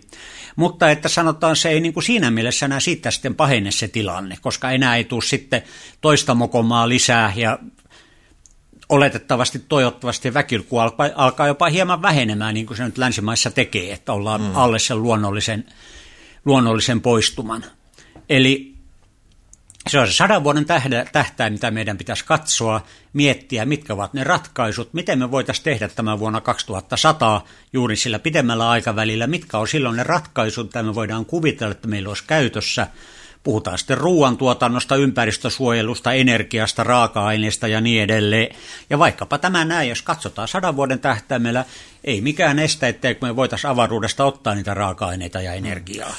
Nythän on jo muutama firma perustettu, jolla on juuri tämä... Niin Space Resources on Joo, Joo, kyllä, kyllä. Joo, tuo itse asiassa mua, mua kiinnostaa kovasti siis aiheena, että että vanha päästään myös vähän tämmöisiin salaliittoskenaarioihin, jotka on erittäin mielenkiintoisia itseni kohdalta, mutta että kun aikoinaan kuussa, jo siis 60-luvun lopulla, käytiin kovasti, ja, ja on puhuttu, tiedä kuinka urbaani legenda, mutta että tämmöisen tämänpäiväisen taskulaskimen laskentakapasiteetilla suunnilleen, niin, niin sätkittiin sinne ja takaisin. Ja nyt tänä päivänä sitten, kun olisi huomattavasti edullisempaa ja, ja helpompaa sinne mennä ja jopa sitten on ymmärtänyt, että esimerkiksi siellä olisi näitä kallisarvoisia äärimmäisen arvokkaita mineraaleja sun muita, niin mistä se johtuu, että me vielä sitten tänä päivänä ei oikeasti kömmitä tonne asteroideille ja kuuhun sitten hakea sitä kaikkea herkkua? Joka no- käsittääkseni mukaan sit maksaisi itsensä niin kuin moninkertaisesti takaisin. No sanotaan, se ei ehkä ei vielä, vielä maksaisi. Jos ajatellaan nyt vaikkapa näitä kuureissuja, niin miksei me olla takaisin kuussa, vaikka me nyt sitten on paljon parempaa teknologiaa kuin ne taskulaskimia, silloin se on kyllä aika liki pitää paikkansa, että Joo. ei siellä turhaa ollut niin kuin koke- kokeneemmat testipilotit siellä sitten puikoissa, kun niillä Armstronghan itse käsin ohjasi sen kuun pinnalla, jos siinä olisi ollut joku sen aikainen tietokone, ne olisi käynyt erittäin huonosti. Mutta toisaalta ne olivat hirvittävän kalliita, Apollo-ohjelma vei niin kuin parhaimmillaan tai pahimmillaan kai pari prosenttia Yhdysvaltain bruttokansantuotteesta. Se on mm. kuulkaa kalliimpaa kuin mikä sota tai muu, mitä, mitä Yhdysvallat Siinä tällä hetkellä käy. brändi-imagoa kehitetty. Ne oli, aivan, ne oli aivan mielettömiä rahoja, mihin niin pistettiin. Ja riskit olivat myöskin mielettömät. Mm. Toinen syy, miksi siellä oli armeijan testipilotit siellä, jotka olivat tottuneet kuolemaan duunissaan. Mm. Siellä oli suunnilleen niin yksi kymmenestä, noin tilastollisesti katsoen tiesi, että testatessa jotakin hävittäjää tai muuta, niin tulee, tulee joku FIBA. Että ne, oli, ne lähti sinne kuuhun sillä mielellä, että voi olla, että ei tulla takaisin. Mm. Niin ei sitä kaikki tulleet kai tosi kuureissulta, mutta kyllähän niitä astronautteja kuoli idässä ja lännessä sitten muissa onnettomuuksissa. Mm. Eli voisi sanoa, että nykyisin ei ole poliittisesti mahdollista ottaa semmoisia riskejä. Mm. Muuta kuin jollakin, onko se nyt hollantilainen firma, joka tekee sitä, aikoo tehdä reality-tvtä siitä, että lähdetään porukka yhden matkalle Marsiin.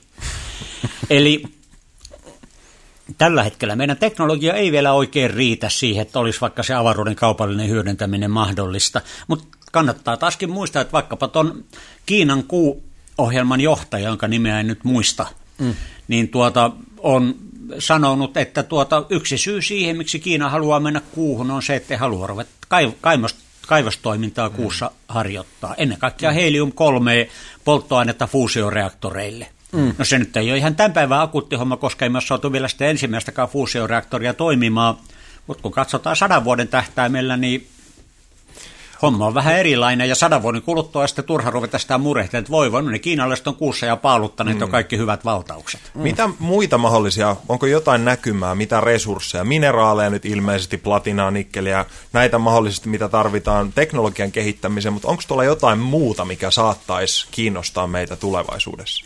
No mulla on tapana sanoa, että vaikka meidän energiaongelma on oikeastaan vain kaksi ratkaisua, joka kovin helposti unohdetaan täällä, kun paasataan, paasataan ruokohelpistä ja tuulimyllyistä ja niin edelleen. Ja, ja biopolttoaineista ja kuinka sikaloista saadaan sitten lannasta energiaa. Kaikki ihan hyviä juttuja sinällään paikallisesti, mutta jos me ajatellaan taas, kun otetaan se sata vuotta eteenpäin, mitä meillä pitää olla? Me tarvitaan energiaa paljon enemmän kuin nyt. Hmm.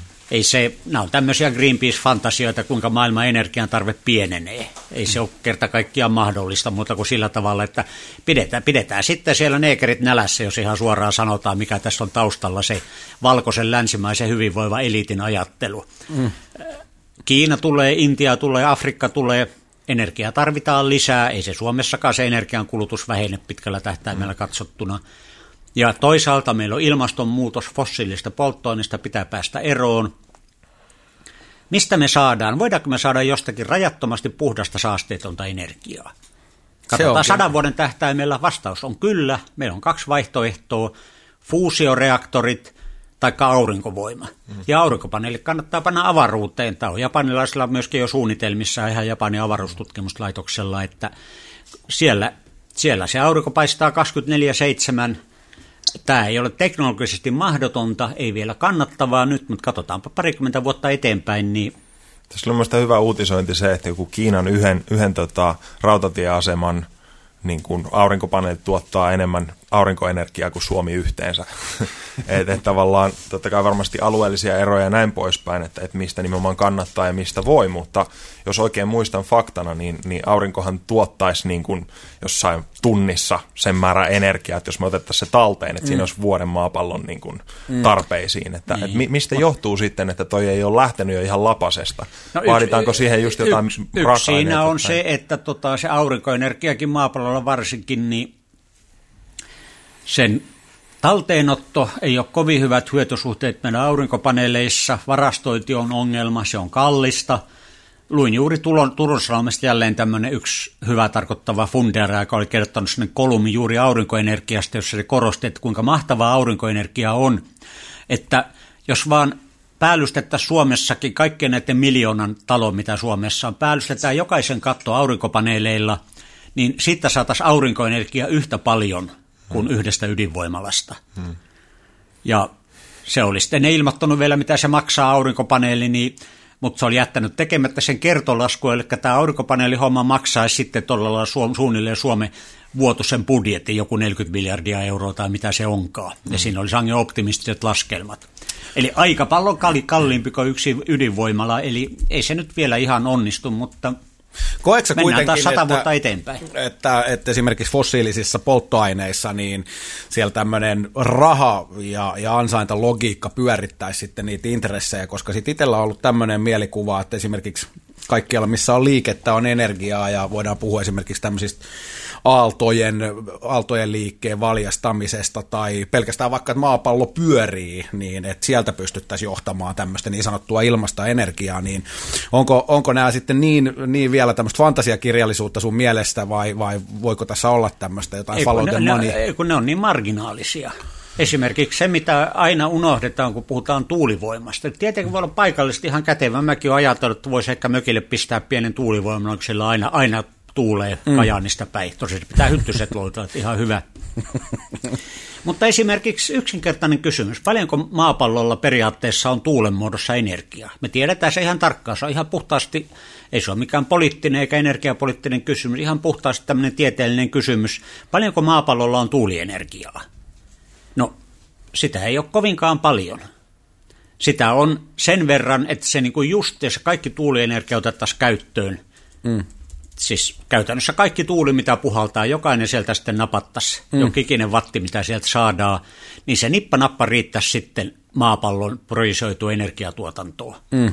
Ja jos katsotaan, kuinka suuri osa sitä voidaan käytännössä ottaa, niin me puhutaan silloin murto-osasta siitä maapallon energiatarpeesta.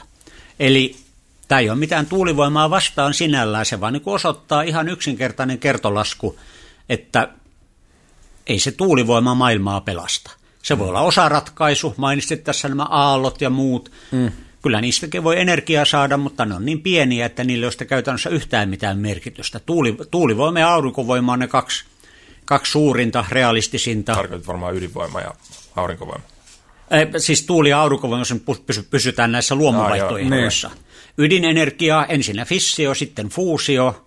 Ne ovat vahvoja, mahtavia, vähiten luontoa rasittavia – mutta tuulesta ja auringosta voi myöskin saada jotain, ja auringostakin nimenomaan sitten, että ennen mitä myöhemmin sinne pitäisi mennä sinne avaruuteen ja sieltä ottaa se energia. Näin ei ole mitään niin kuin sillä lailla, että mä nyt olisin, olisin jonkun Imatran voiman tai Greenpeacein tai mm. kenen tahansa puolesta tai vastaan puhuja, vaan aivan yksinkertaisia kertoja jakolaskuja, paljonko tarvitaan, paljonko on tarjolla, mitä se maksaa. Hmm. Ja Toi... tietenkin se, että mitä, minkä verran se rasittaa ympäristöä, mitä ei saa koskaan unohtaa. Joo. Hmm. Ja noissa mun mielestä mulla on itse yksi, yksi kysymys, kysymyskohta, mikä liittyy omaan tuohon tota, mykologian sienten tutkimuksen tiimoille, mistä on, on suhteellisen paljon lukenut ja, ja tähän, että mistä elämä on mahdollisesti saanut alkunsa tällä pallolla, mutta, mutta myös toiseen suuntaan, että miten me voidaan hyödyntää sitä energiaa, mikä on tällä hetkellä jo sidottu johonkin. Ja, ja nämä on mielestäni äärimmäisen mielenkiintoisia ollut niin kuin, äh, tavallaan bioremediaation tiimoilla, että, että me voidaan vaikkapa jotain öljyvuotoja ja muuta tavallaan pelastaa siinä mielessä, että sinne laitetaan joku sieni kasvamaan, joka tavallaan muuntaa niitä yhdisteitä taas joksikin biodieseliksi tai johonkin, johonkin muotoon, mikä me voidaan taas uudelleen hyödyntää, että, että onko tuolla puolella jotain ideoita, että miten me voitaisiin jo se energia, mikä me ollaan muunnettu johonkin muotoon, niin hyödyntää uudestaan. Energian kierrätystä. Niin. Kyllä, mutta me siinäkin unohdetaan, että me aika pitkällä ollaan jo siinä, että esimerkiksi vaikkapa Suomen jätteistä, niin se on hyvin pieni osa, mikä enää päätyy kaatopaikalle. Hyvin hieno, mm. positiivinen kehitys. Ei ihan vielä kaikki, mutta mä muistelisin jotain, että olisikaan kolmen neljäsosa energiaa niin kuin jätteestä joko kierrätetään tai poltetaan, eli otetaan sitten se lämpöenergia mm. talteen. Mm. Ja on myöskin näitä, nythän kehitellään, tämä on taas nyt tätä tyh- tätä niin kuin tuhmaa pahaa geenimuokkausta, kehitellään tämmöisiä pieneliöitä, bakteereja, jotka pysty sitten aivan eri tavalla sitten vapauttaa sieltä energiaa vaikkapa biojätteistä mm. ja tekemään sitten sitten vaikkapa polttoainetta tai mm. jopa kenties suoraan sähköä. Mm. Ei mikään näistä ei ole mahdoton, mutta... Joo. To, toi tota, kysymys, mikä äsken jäi mieleen, muistan, muistan tullut semmoisena vähän just ehkä urbaanilegendana ajatuksena vastaan, että siis äh, sienten itiöt kestää siis tota, äh, avaruuden tyhjiöä. Onko tästä mitään, mitään hajua, pitääkö paikkansa kautta, onko teoriassa mahdollista, että nämä itiöt, mitkä siis teoriassa mun käsityksen mukaan vois ainakin niin kuin paperilla leijalle jostain avaruudesta tänne, että noilla voisi olla jonkinlainen linkki tähän, että miten elämä on saanut alkunsa täällä. Joo, tämähän on vanha juttu, että tota, tätä ruotsalainen Nobel kemisti Svante Arrhenius esitti jo yli sata vuotta sitten tätä ajatusta, mikä tunnetaan yleensä panspermiana. Joo. Panspermia se ei ole mikään tämmöinen teekkariristely, hauska ohjelmanumero, vaan pan, eli kaikkialla ja spermia siemeniä, mm. eli juuri se mitä ehdotat. Eli hän, hän ehdotti, että elämä olisikin tullut avaruudesta tällä itiöiden mm. myötä. Mm. No se oli niin kuin sata vuotta sitten, jolloin useimmat tutkijat oletti, että maailmankaikkeus on ikuinen, että se on aina ollut olemassa. Hmm. Tietenkin tähtiä syntyy ja kuolee ja planeettoja, niin se tavallaan niin lykkäsi sitten pois sen kysymyksen elämän alkuperästä. Mutta nyt kun me tiedetään, että, että maailmankaikkeus on sangen äärellisen ikäinen, maapallon ikä on noin kolmasosa maailmankaikkeuden iästä, niin ei se muuta kuin vaan pahentaa sitä ongelmaa, että mistä ne itiot sitten hmm. tulivat.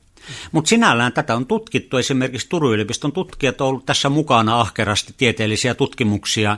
Ruotsalaisen Kurt Mileikovskin johtama kansainvälinen tutkimusryhmä, siinä oli biologeja, tähtitieteilijöitä ja muita.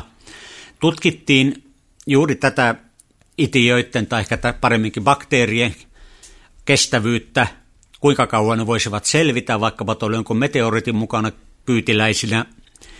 Ja kuinka usein, kuinka paljon semmoista materiaa tippuu maapallolle, kauanko se on ollut avaruudessa. Noin tiivistää lopputulosta, että aivan mahdollista, että elämä voisi siirtyä Marsista maahan. Ja jos me hmm. löydetään Marsista elämää jostakin pinnan alla, on aivan mahdollista, että me todetaan, että hei, nämä on meidän serkkuja tai paremminkin esivanhempia. Että hmm. elämä onkin saanut Marsissa ensin alkuun ja sitten siirtynyt maapallolle. Näin mäkin aina kelan. Koska sieltä Marsista on tippunut maapallolle mielettömät määrät aineesta – mm. tässä vuosimiljardien mittaan. Ja, mutta toisaalta sitten tähdistä, siinä on niin mielet, paljon suuremmat etäisyydet, niin se on käytännössä mahdotonta. No mutta hei, tästä päästäänkin sitten yhteen omista lempiaiheista, eli, eli SETI-projektiin ja, ja mahdolliseen nimenomaan toisiin sivilisaatioihin. Mikä, mikä on Eskon kanta ufoihin ja, ja tässä mä vielä sen verran pohjustan, että mikäli itse olen ymmärtänyt oikein, niin tässä parinkymmenen vuoden päästä on ollut aika iso suunnan muutos tai, tai vaunun vaihto tieteessä yleensä, että noin parikymmentä vuotta sitten vielä niin pidettiin äärimmäisen mahdottomana sitä, että elämää olisi edes muualla käsittääkseni, tai jos muistan oikein, niin kotona maailmankaikkeudessa kirjassa itsekin otit siihen vahvasti kantaa, mutta sitten nykyään taas tuntuu, että niin kuin kaikki tähtitieteilijät on yhtä mieltä siitä, että elämää on todennäköisesti niin kuin joka paikassa, missä se vaan on mahdollista. No, ehkä voisi paremminkin sanoa niin, että e- ehkä se mielipide on niinkään muuttunut, mutta se, että se on tässä viimeisen parinkymmenen vuoden aikana tullut tällä lailla niin kuin tutkittavaksi, se on tavallaan tullut tieteen piiriin, että kyllä aikaisemminkin saattoi sitten tähtitieteilijät vaikka istua istua kaljatuopin ääressä illalla ja sitten keskustella, että onkohan siellä ketään ja voisiko mm. Marsista löytyä elämä ja niin edelleen.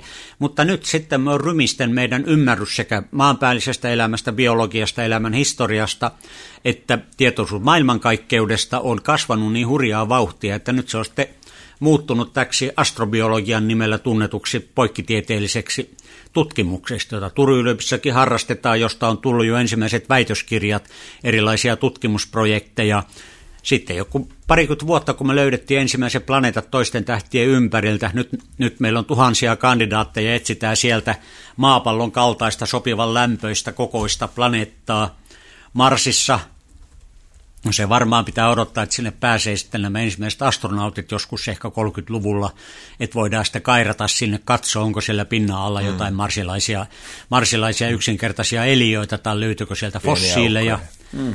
jotain tällaista, niin sanotaan, että se on ehkä sitten tullut tällainen sanonkin kelpoiseksi, oikeaksi tutkimukseksi pelkän niin kuin filosofoinnin ja pohdinnan ja tieteiskirjallisuuden sijaan. Onko tästä antaa joku analogi, miten tuommoinen tutkimus käytännössä etenee? Että onko siellä joku tyyppi, joka kattelee taivaalle ja mitä sen jälkeen ta- tapahtuu? Niin... Joo, no, no tuota, se tietenkin, mitä me varsinaisesti tehdään, että me mennään tuolla Tuorlassa sitten yöllä pellolle ja tallataan sinne viljaympyröitä ja vä- välkytellään valoja ja toivotaan, että ufot tulee. Hmm. no esimerkiksi mitä nyt Turun yliopistossa on tehty, yksi on tuolla biologian puolella, eli siellä niin kun laboratorio rakennetaan tällainen Marsia vastaavat olosuhteet, sitten katsotaan, että onko nyt, miten nämä maapäälliset eliöt siellä selviäisivät, vai selviäisivätkö niissä olosuhteissa. Toinen on semmoinen, tuolla turkulainen tutkijaryhmä on mukana tässä, tässä, tässä kun nyt tehtiin tälle komet, kometalle pehmeä lasku, ja luotain kiertää komettaa tätä hankalan nimistä Tsurjameko, Tsetsenko tai miten se onkaan, niin äh, siinä on mukana turkulaisia, siellä nimenomaan tutkitaan sitten tätä orgaanista ainetta, mistä, mistä se koostuu tämä komeetta, minkälaisia orgaanisia yhdisteitä siellä on pinnalla, mm. koska se on ihan pakasten näyte tästä ajasta 4,5 miljardia vuotta sitten, kun maapallokin syntyi. Mm. Ei millaiset olosuhteet, kuinka monimutkaisia orgaanisia molekyylejä oli, oli maapallolla, josta sitten elämä olisi voinut alkaa sitten kehittymään yhä yhä eteenpäin. Kolmas esimerkki on se, että meillä tutkitaan näitä eksoplaneettoja, niitä analysoidaan havaintoja, etsitään. Tämä on yksi sellainen, mistä juuri on väitöskirja tullut sitten. Mm. Eli täl- ne... tällaisia konkreettisia esimerkkejä, että mitenkä, että ei sitä, että me tiiraillaan kaukoputkeja, että sattuisiko UFO siihen tulemaan. Mutta mitäs ne UFOt, Esko? Mä haluan kuulla sun mielipiteen niistä. No ne ovat tunnistamattomia lentäviä esineitä, eli kyllähän siellä taivaalla aina näkyy joskus kaiken näköistä, varsinkin jos on tottunut taivaalle katsomaan. Mm. Mutta, Onko itsellä mitään, mitään tämmöisiä? Olen mä joskus nähnyt jotakin semmoista vilahtanut, että mikä ihme toi on. Joo, toi on mutta selittää kun ei sitten iltauutisissa mainittu mitään ihmeellistä, niin mä en oikein usko, että siellä sitten tuli avaruusvelet, vaan niin hmm. ihan piruttaan pyyhäsi sitten mun silmänurkasta ohitti ja katosivat takaisin sitten Alfa Mut, Mutta sehän on kuitenkin myös mahdollisuus, että he tekivät. Se on niin. periaatteessa ihan mahdollista, että niin kuin huomenna, huomenna tuohon vaikka Senaatin torille laskeutuu sitten, että tota, take me to your leader.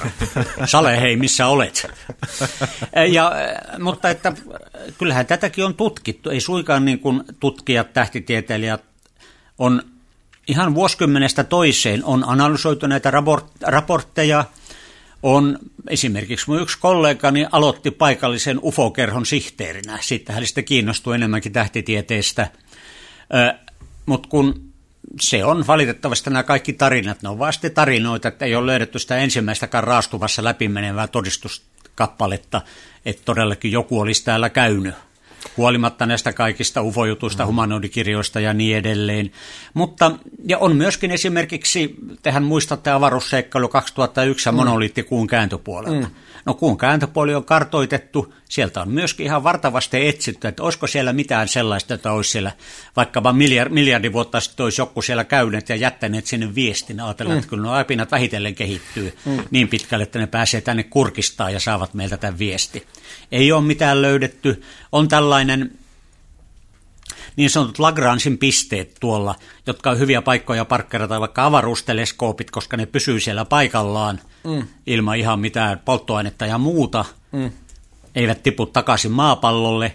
Niitä on tutkittu suurilla kaukoputkilla. Olisiko siellä vaikkapa joku tämmöinen sitten valvoja siellä vuosimillarista toiseen meitä katsomassa.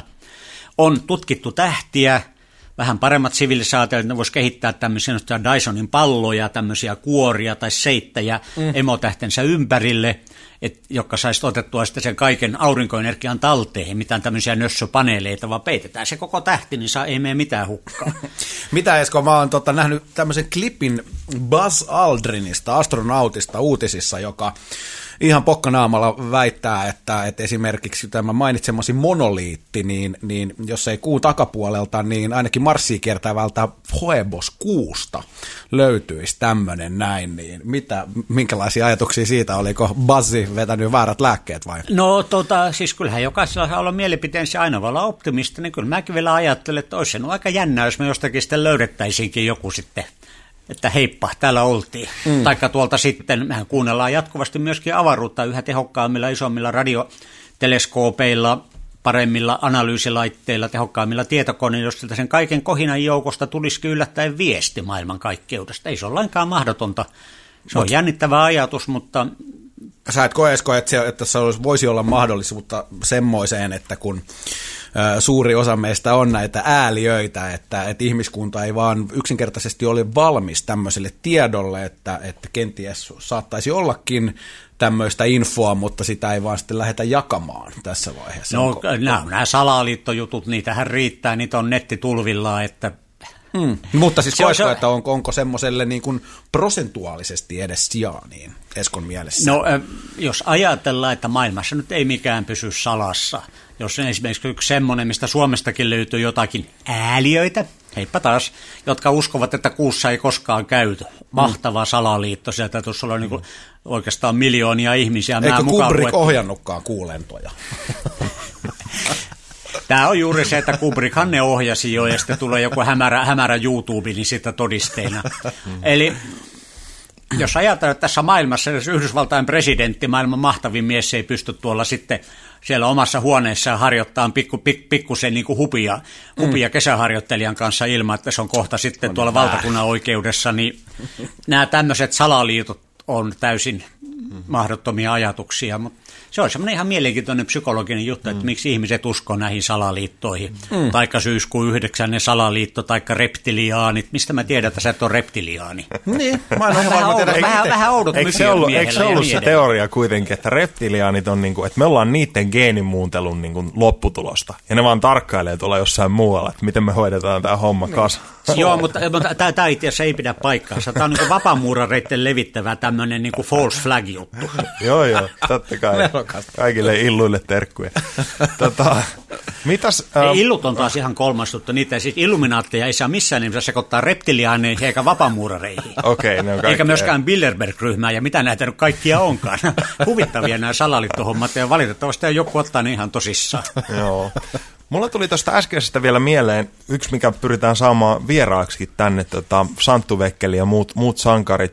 Oli tuossa Hesarin uutisoinnitkin juuri, eli hyönteistalouden porukka mikä on mielenkiintoista just tästä näkökulmasta, että miten tuota ruoantuotantoa ja muuta voitaisiin muuntaa. Eli, eli erilaisilla torakoilla ja jauhomadoilla ja muilla on mahdollista myös just tämmöistä jätettä, biojätettä ja muuta konvertoida taas ruuaksi. Ja tämä tulee nyt Euroopan alueella isommin lailliseksi varmaan tulevan vuoden aikana.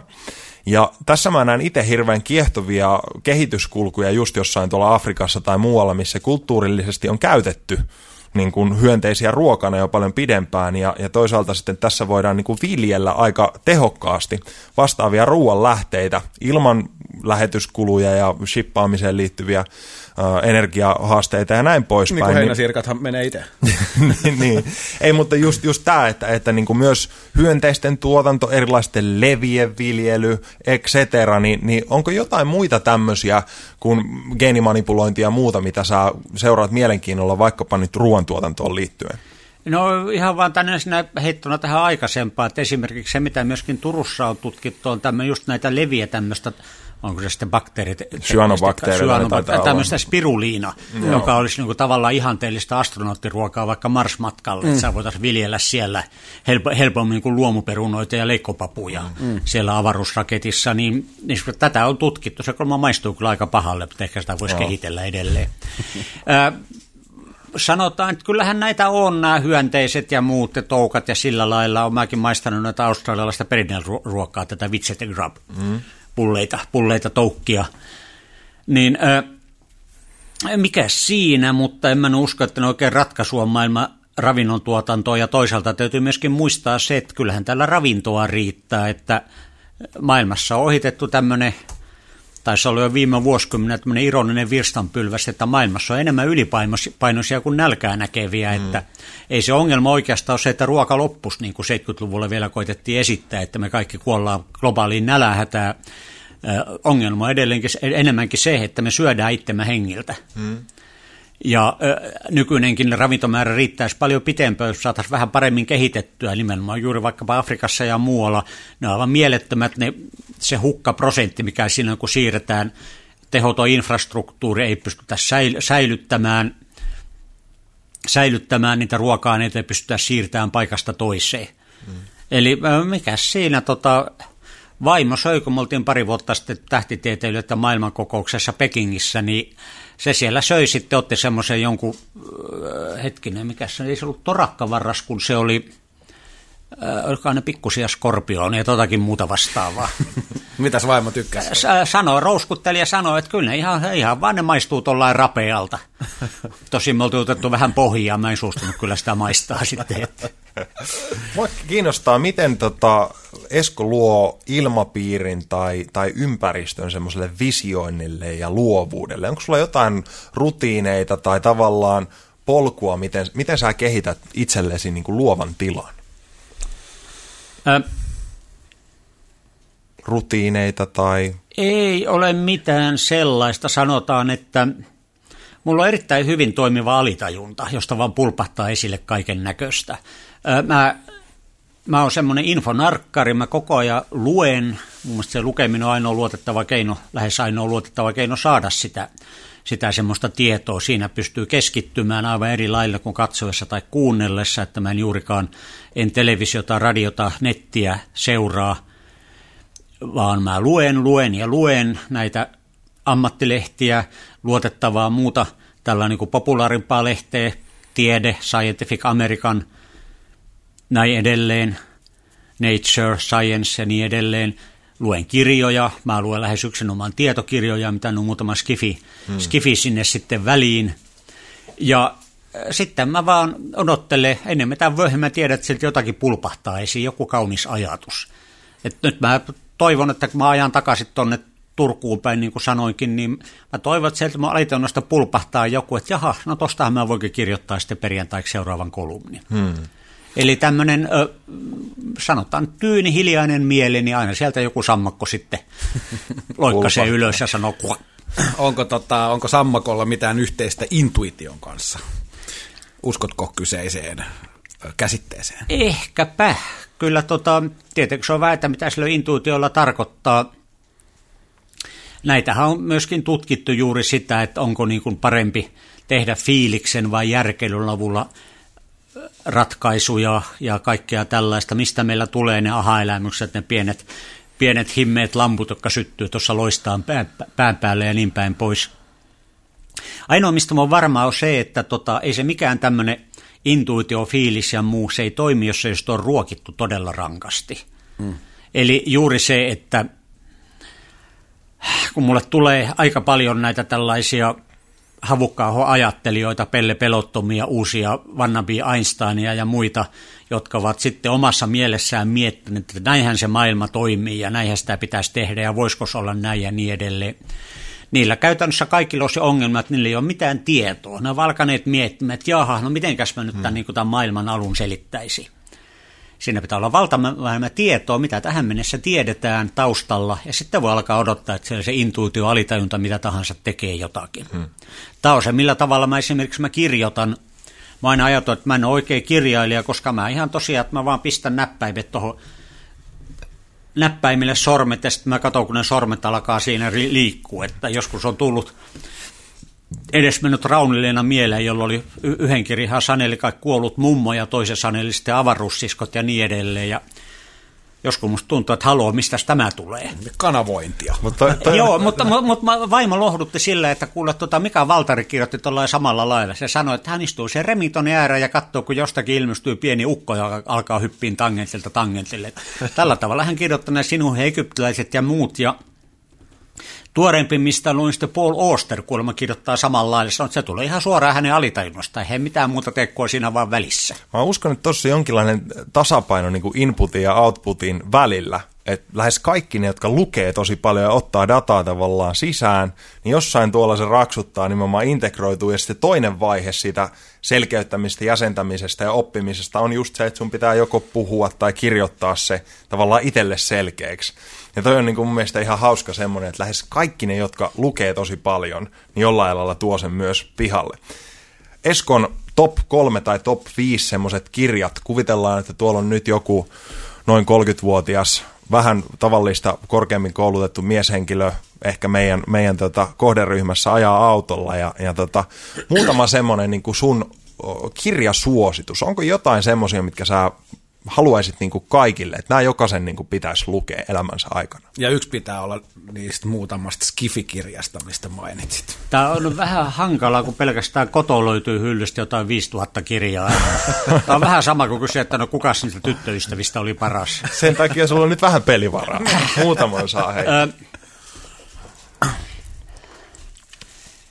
Ja kukaan ei tuomitse pelkästään näiden niin kuin, Joo, valintojen... Ää, tietenkin mä toivon, että mun parhaat kirjat on vielä lukematta siellä mun lukemattomien kirjojen hyllyissä. Mutta jos ajatellaan nyt vaikkapa sillä otetaan vähän eri aloilta sitten. Yksi tämmöinen, jos ajatellaan juuri tätä maailmaa, mistä tullaan, missä ollaan, miten maailma makaa, niin ehdottomasti Steven Pinkerin The Better Angels of Our Nature, luonteemme paremmat enkelit, jota tota, sitten Suomen viimeinen kirjankustantaja Kimmo Pietiläinen Terra Kognitassa on kuulemma suomentamassa ja toivottavasti Kimmo saa sen nyt sitten, sitten kevät tai ainakin syksymarkkinoille. Siinä on 800 sivua, että se on aikamoinen urakka, joka juuri kertoo juuri tilastoihin, faktoihin eikä mielipiteisiin ja paasaukseen perustuen, että mihinkä suuntaan tämä maailma on menossa, miten tämä on kehittynyt, miten nyt vaikka on se väkivalta maailmassa, katuväkivalta, sodat, mitä todella on tapahtunut. Eli se on yksi semmoinen kirja, jota jokaiselle, joka on, haluaa ajatella maailmaa, on huolissaan maailmasta tulevaisuudesta, niin jokaisen pitäisi lukea. Ja nämä kaikki laitetaan show notesihin, jos kuuntelet jossain, niin löytyy inspirat.io osoitteesta kaikki nämä muistiinpanot. Sitten toinen, niin äh, ihan eri reunaan mennään, niin mä en juurikaan elämässä en ole yhtäkään kirjaa lukenut kahteen kertaan. Elämä on liian lyhyt siihen. Paitsi pienenä tietenkin piti lukea ne harvat kirjat, mitä oli tarjolla, kun mm. kirjasto loppui liian, liian äkkiä kesken. Mutta niitä ainoita kirjoja, mitä mä luen muutaman vuoden välein uudestaan, on sitten Henry Thoron tämä Elämää metsässä tai Valden uudempana suomennoksena. Sitä voi suositella kaikille aina tuolla lailla sitten luettavaksi uudestaan ja uudestaan. Mahtavaa. Ähm, kolmas No mennään taas eri reunaan, mistä mä itse asiassa olen ottanut kahteenkin kirjaan otsikonkin. Taaskin mennään Jenkkilään. Eli tämä mun ihmeitä ja avoin tie. Molemmat tulevat sitten, hetken, on vielä flunssa, flunssa viimeisiä oireita, tässä alkaa ääni vähitellen sortumaan. Eli eh, molemmat tule, tulevat amerikkalaista runoudesta, yksi suosikki runoilijoitani. Ihmeitä, Kas kummaksuuko joku yhtä ihmettä, minä puolestani näin mitään muuta kuin ihmeitä, jos kuljen Manhattanin katuja ja niin edelleen. Kyllä. Tässä ruohoa oli aikaisempi, ei ruohon korsia oli aikaisempi suomennos, en muista mikä on uudempi suomennos sitten. Joo. Testi, kuka on runoilija? Ei, ei, ei, ei, ei soita mulle kelloa. Ei.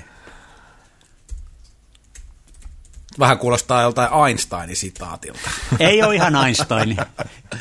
Paljasta. Enpä taida paljastaa, Ei ottakaa selvää. paljasta. Me laitetaan, Ja laitetaan. sitten tuota, sitten vielä Skifi. Mm. Eikö sitä kanssa pitänyt olla? Kyllä, mielellään. Ähm, mä suosittelisin sitten ystäväni Hannu Rajaniemen trilogia, joka on juuri tullut valmiiksi. Kvanttivaras, oliko se sitten fraktaaliruhtinas se toimen, toinen ja kolmas sitten, oliko se kausaali enkeli. Mä oon lukenut ne englanniksi heti, niin en muista mitä Joo. ne suomeksi ovat. Tällainen niin kuin hyvin haastavaa, mutta ajatuksen venyttelyä. Siellä lentää sitten kvanttipisteet ja lomittumiset ja ties mitkä tällaiset jännät asiat, joita voi miettiä, että mitäs joskus. Mm. Hannu, on, Hannu on tuota väitellyt teoreettisen fysiikan tutkija, tietää mistä puhuu. Siellä on vaikkapa gevulotteja runsaasti. Jos ei tiedä, mitä on gevulotto, niin ehkä kannattaisi ottaa selville, jos meinaa suhtautua tulevaisuuteen. Ainakin Googlen päämaja kuulemma kutsuu Hannu, juttelemaan, että miten me hyödynnettäisiin gevulotteja kaupallisesti. No niin, loistavaa. Inspiradion teeman mukaan, niin mikä sua inspiroi? Onko jotain lähteitä, henkilöitä, kirjoja, jotain mihin palaat toistuvasti inspiraation suhteen?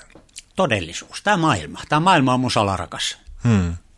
Se on aika hyvä vastaus. Oh. Sä oot joskus sanonut, että on ihan mahdollista, että todellisuus on olemassa. On, se on ihan mahdollista tekin ottaa olemassa, tota, koska en oikein keksi mitään syytä, että mä olisin kuvitellut tämän kaiken. Hyvät kuulijat, täällä mä oon kellarissa kolmen tyypin kanssa. Mä oon ihan varma, kuka niistä on hyvä poliisi ja kuka paha poliisi. Kolmas on kuitenkin äänittäjä. Onko taas joku semmoinen esikuva tai, tai joku henkilö, jota arvostat poikkeuksellisen paljon? Joku, joka on ollut sun elämän läpi, joku hahmo, jota oot katsonut ylöspäin? En oikein sillä, mä oon ollut huono henkilöpalvontaa. Öö, mä palvoin ennen tota vaikka Blondi, mä juuri löysin, tuli akateemisen kirjakaupan kautta. Siellä oli tota Blondin miehen kirjoittama muistelmakirja Blondiesta ja 70-luvusta ja ihania valokuvia täynnä. Mutta ollaan vähän vakavammin. Kyllä mulla pienenä ehkä tämä filosofi Bertrand Russell, joka oli sitten... hänen oma elämäkertansa tuli juuri silloin suomeksi. Isän kirjahyllystä löytyi monta viisasta kirjaa, kuten esimerkiksi Onnen val- vallottaminen, joka on edelleenkin täyttä luettavaa. Ja Russell oli myöskin tässä sodan vastaisessa liikkeessä yksi sadan komitean perustajia ja niin edelleen. Ja äijä, joka melkein 90 näin vielä heitetään sitten vankilaan laittomasta mielenosoituksesta, niin ei voi muuta kuin ihailla. Aika kova. Oli myös yksi, yksi kysymys, minkä otan tähän putkeen, niin kuvitellaan, että sulla on kotona tulipalo, teoreettisesti. Tiedät, että kaikki ihmiset on turvassa. Ja sulla on pikkasen aikaa poistua talosta, niin mikä on se esine tai esineet, jotka yrität ottaa mukaan? Ö, mä en ole esineihminen. Mun mielestäni niin kun maailma voidaan jakaa tasan kahtia. On kirjoja ja sitten on roinaa. Ehkä tähän pitää lisätä vielä erikseen sitten tuota taide, koska vaimo on taidegallerista tai paremminkin oli, koska on jäänyt eläkkeelle.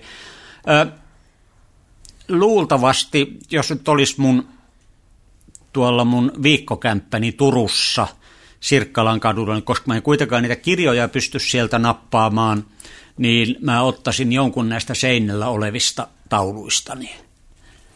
No. Ehkäpä Minna Sjöholmin Turkumaisemaan, joka on nyt siellä uusi, uusin hankinta sitten seinällä. Ja se on sen verran pieni, että sen saa vielä itse sitten kiikutettuakin. Ne pari muuta vaihtoehtoa on niin isoja, että mä niitä kuitenkaan ehtisi sitten ovesta raahaa yksinään ulos.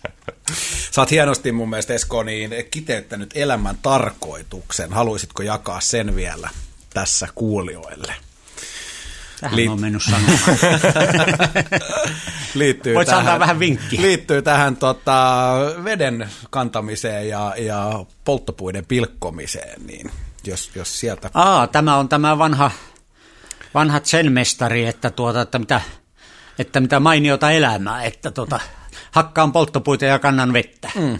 Se on juuri tätä, mikä nyt on tullut muotiin, tämä tietoinen läsnäolo, mikä Mua on tämä juuri buddhalaisuus ja tämä zen-buddhalaisuus ihan puhtaasti ei-uskonnollisessa mielessä koko ikäni, ikäni kiehtonut ja on joskus harrastanut meditaatiotakin. Nyt se on tullut tässä eh, kalifornialaisena tietoinen läsnäolovesityksenä muotia. Ihan hyvä vaan, kyllä sitä voi kaikille suositella.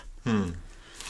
Joo, taisi olla, että en, ennen valaistumista Joo. kanna vettä ja pilko puita ja valaistumisen jälkeen niin sama juttu. Onko jotain tuommoisia tavallaan, yritän päästä vähän mielenmaisemaan käsiksi, just teksä jotain rutiineita, jotain säännöllisesti vai onko Eskon maailma vähän niin kuin all over place? Onko jotain, mitä sä, sun joka päivä pitää vähän niin kuin saada tehtyä? Paitsi nukkua pitkään. no sanotaan, että kyllä mä joka päivä yritän ehtiä lukemaan. Tosin se nyt on tahtoo jäädä vähäiseksi. Mä oon koittanut vuodessa toiseen pitää kiinni sitä minimistä, että mä aina puolessa vuodessa saisin metrin verran luettua. Ja se on niin kuin sanottu enimmäkseen sitten tietokirjallisuutta. Mm.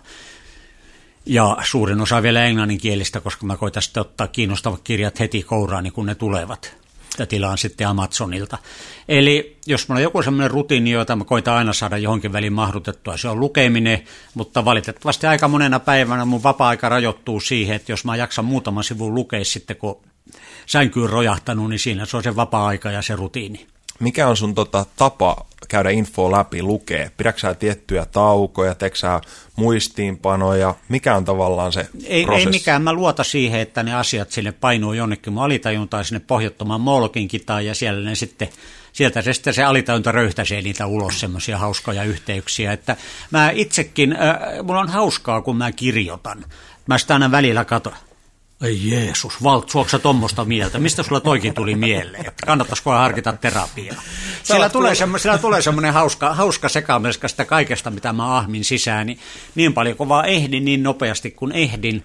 Ei mitään muistiinpanoja, ei mitään merkintöjä. Mä luotan, että kyllä sieltä sitten jotakin aina pulpahtaa, jos sitä tarvitaan. Voiko Esko kutsua sitten myös vähän tämmöiseksi taiteilijaksi? Toi kuulostaa vähän niin kuin positiivisella tavalla. No kyllä siis ei tieteen ja taiteen välillä loppujen lopuksi ole kovinkaan suurta eroa. Se on molemmat niitä luovuuden kaksi eri puolta eikä niinkään erilaista puolta. Se on samanlaista luomisprosessia, vaikka lopputulos saattaakin näyttää hyvin erilaista noin päällisin puoli. Sieltä se jostakin pullahtaa se inspiraatio, hyvä ajatus. Mitkä on tota, semmoisia kysymyksiä, mitä sä kysyt säännöllisesti itseltäsi, mitä muut ei ehkä kysy? Hmm. Kuka olen? Mä en paljonkaan kysele, mä vaan olen olemassa, mä vaan kannan sitä vettä ja hakkaan puita. mä olen, äh, tota, mä en käy syvällisiä keskusteluja, en kenenkään muukaan kanssa, enkä itseni kanssa. Mä en istu ja pohdi syvällisiä elämän merkitystä ja muuta – me oltiin tuossa puolitoista vuotta sitten linnanjuhlissa, kun tosi oli silloin Tampereella ja siellä sitten selostaja, kun vaimo ja minä sitä käveltiin, niin selostajat huokasivat keskenään, että tuossa perheessä varmaan käydään mielenkiintoisia keskusteluja, josta vaimon tytär ihan repeessä tekstas meille, että voi jospa vaan tietäisi, koska tytär tiesi se keskustelujen taso, mitä meillä kotona käydään. Eli mä en, jotkut sitä kaasmoa niin fanittaa, se on, että sä oot Suomen viisaa ihminen, että voi kun pääsisin kärpäisenä katossa kuuntelemaan sua ja niin edelleen. Ei kannata haaveilla. Mitä ajatuksia unesta? Mä sain semmoisen kuvan, kuvan susta joskus, kun lueskelin kirjoja ja näin, että, että sulla on jonkinlainen niin kuin, suhde uneen, että se vaikuttaa mielenkiintoiselta. Onko jotain, mitä haluaisit avata? Suhde uneen. Eikä mulla sen kummempaa suhdetta, että kun mä näen enimmäkseen pelkkiä painajaisuun, niin on nähnyt pienestä pitäen. Mm-hmm. Eli se on varmaan semmoinen alitajuntainen synkkä puoli sitten. Se tyhjentää itsensä öisin painajaisuunnissa. Me juuri näe muunlaisia unia. Ei ole lucid dreaming, tämmöinen tietoinen unen näkeminen kiinnostava Mä oon kyllä joskus ajatellut, että pitäisikö sitä vielä alkaa treenaamaan. Mulla on taitaa olla yksi kirjakin, että mä vartavasti hankin jossa, että mikä on nämä tekniikat. Mä oon tota, itse asiassa mun pienenä jo pystynyt siihen rajoituttassa väärin. Mä näin niin karmeita painajaisia, että mä pelkäsin nukahtamista mm. iltasi. Se oli oikeastaan suurin murheinen tuossa alle kymmenvuotiaana, että voiko tulee taas yö ja mä en saa nukuttua. Ja jos mä saan nukuttaa, mä näen painajaisia. Mä kehitin siinä sen, että aina kun se hirviö sieltä tai leijona alkoi tulee kimppuun, niin sitten mä lähdinkin lentoa. Musta tuli aika hyvä siinä, ja, ää, mutta mä en ole sitä sen kummemmin sitten treenannut. Joskus ajattelin, että ehkä sitä kannattaisi treenata. Voitaisiin ottaa joku vieras, joka olisi, se olisi niin ton, kyllä ton, todella paljon. Itse asiassa välidroppauksena tulee, Joo. ensi viikolla meillä tulee tota Harri Kustasberg, parikymmentä vuotta poliisin karhuryhmässä ja muussa ollut, ollut herrasmies, joka on tota, kirjoittanut mielenhallinnasta tämmöisten stressitilanteiden alla ja, ja hän on tutkinut, tutkinut tätä aihetta myös muutaman yliopiston kanssa ja tulee todennäköisesti mielenkiintoista asiaa, eli, eli pysykää kuulolla, tulee varmasti jokasta koskettavia aiheita ensi viikon jaksossa. Tähän, tähän voin pistää fanituksena vielä lisää se, että tämmöistä kannattaa kuunnella. Siis ei, anteeksi, ei tämmöistä mitä nyt on, vaan se mitä tulee seuraavalla viikolla, koska me ihan liian helposti unohdetaan, että aivotkin on eli, jota voi treenata. Mm. Et kropan treenaus ja timmaus niin kuin 10, viikko, 10 kertaa viikossa kuntosalilla ja ultramaratoni joka toinen viikko, kyllä me ihaillaan semmosia. Mutta mm. sitten jos joku, joku niinku trimmaakin sitten sitä aivojansa, niin se on joku semmoinen nörtti, tai mikä se oikein luulee olevansa. Joku äly, onkohan se mensalainen.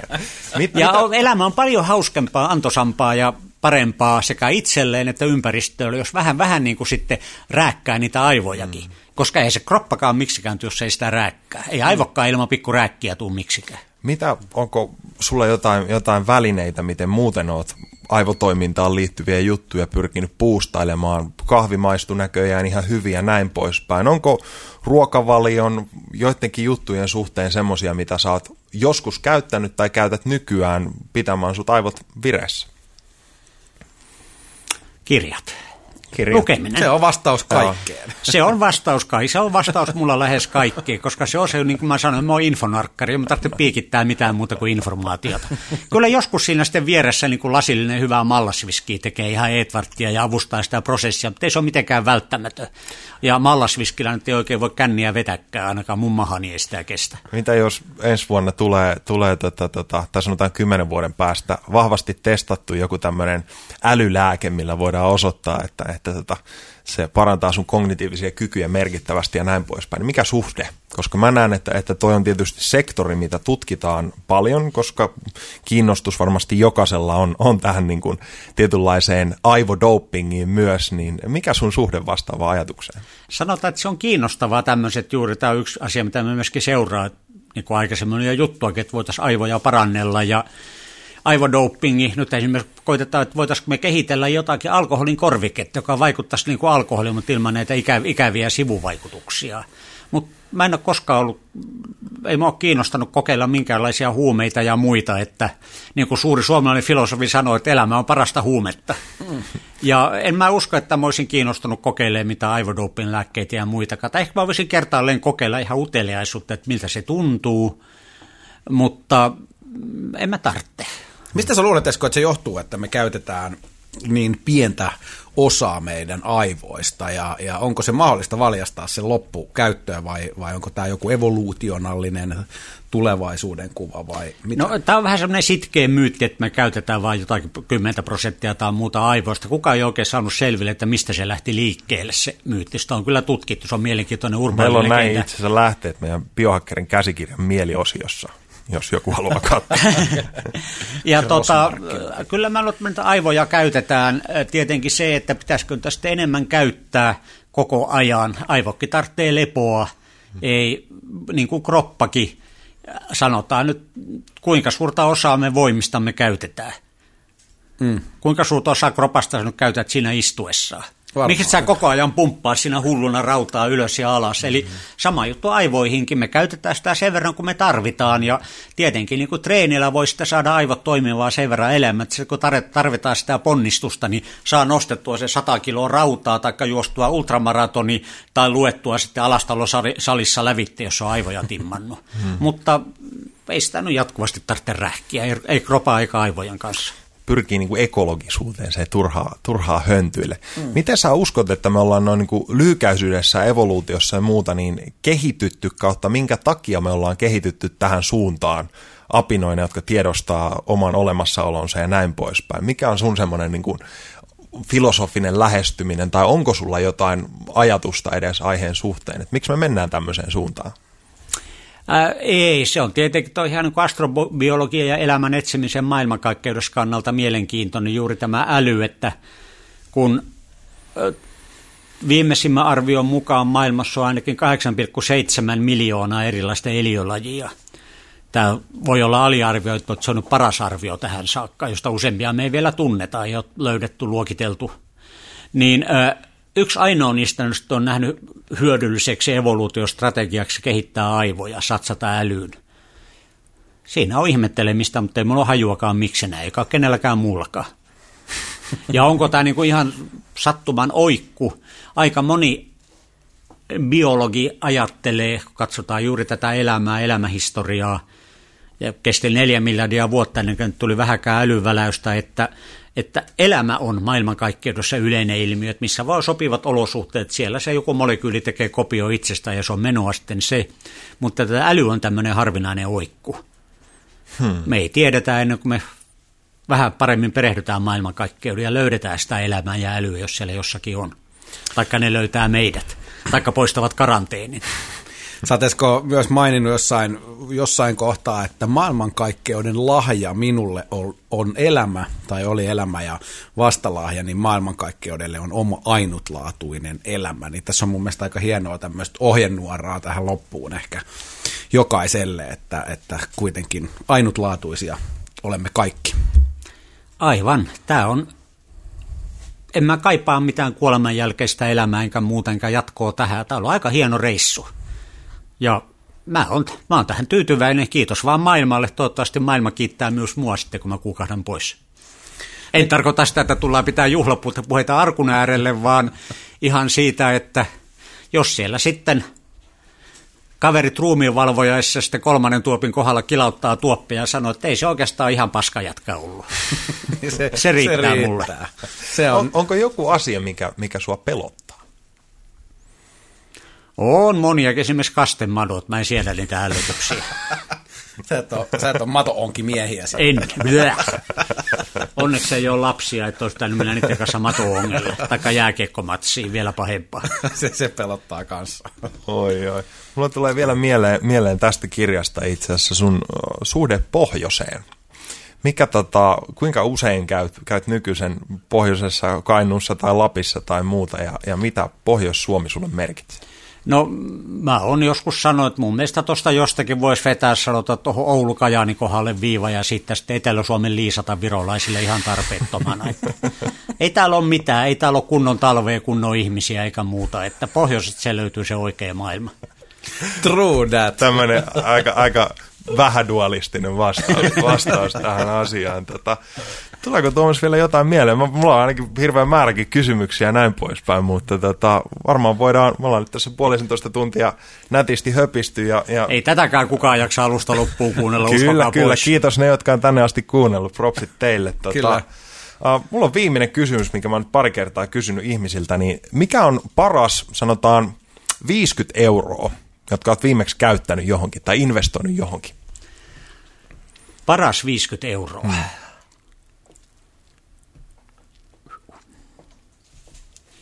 No, mä, mä, no mä, mä, mä ostin, se oli muistaakseni 49 euroa justiin tämä Blondiesta kertova kirja. Mä uskon, että se on hyvä investointi, mutta tota, kun mä oon vielä sitä ehtinyt lukea, niin mä en ole varma, että oliko se hyvä investointi. Mutta se ainakin oli hyvä investointi, kun mä kuulun tähän vanhaan prosenttiliikkeeseen 60-luvun hippiretaleena, niin se 50 euroa, mikä mulla meni tonne YK on pakolaisavulle ja Unicefille taas viimeisestä tilistä, niin se oli taatusti hyvä investointi. No niin, loistavaa. Mahtavaa. Hei, onko jotain lähteitä, miten äärelle voidaan ihmisiä ohjata internetissä tai muuta. Kirjat löytyy varmasti käytännössä kaikista kirjakaupoista. Joo, se runoilija on Walt Whitman. No niin. Kiitoksia. Paljastetaan nyt sekin. Tämä oli, tämä oli hyvä, hyvä loppu. niin onko jotain, minne halut, halut ihmisiä ohjata tai, tai jotain loppu, loppusiteerausta? Menkää kirjastoon tai vielä paremmin kirjakauppaan. Pelastakaa suomalainen kulttuuri ostamalla kirja. Pankaa se nettikiin ja älykännykät takataskuun. Lukeminen, lukeminen kannattaa aina. Kiitoksia Esko Valta ja hienoa, Kiitoksia. Kiitos paljon.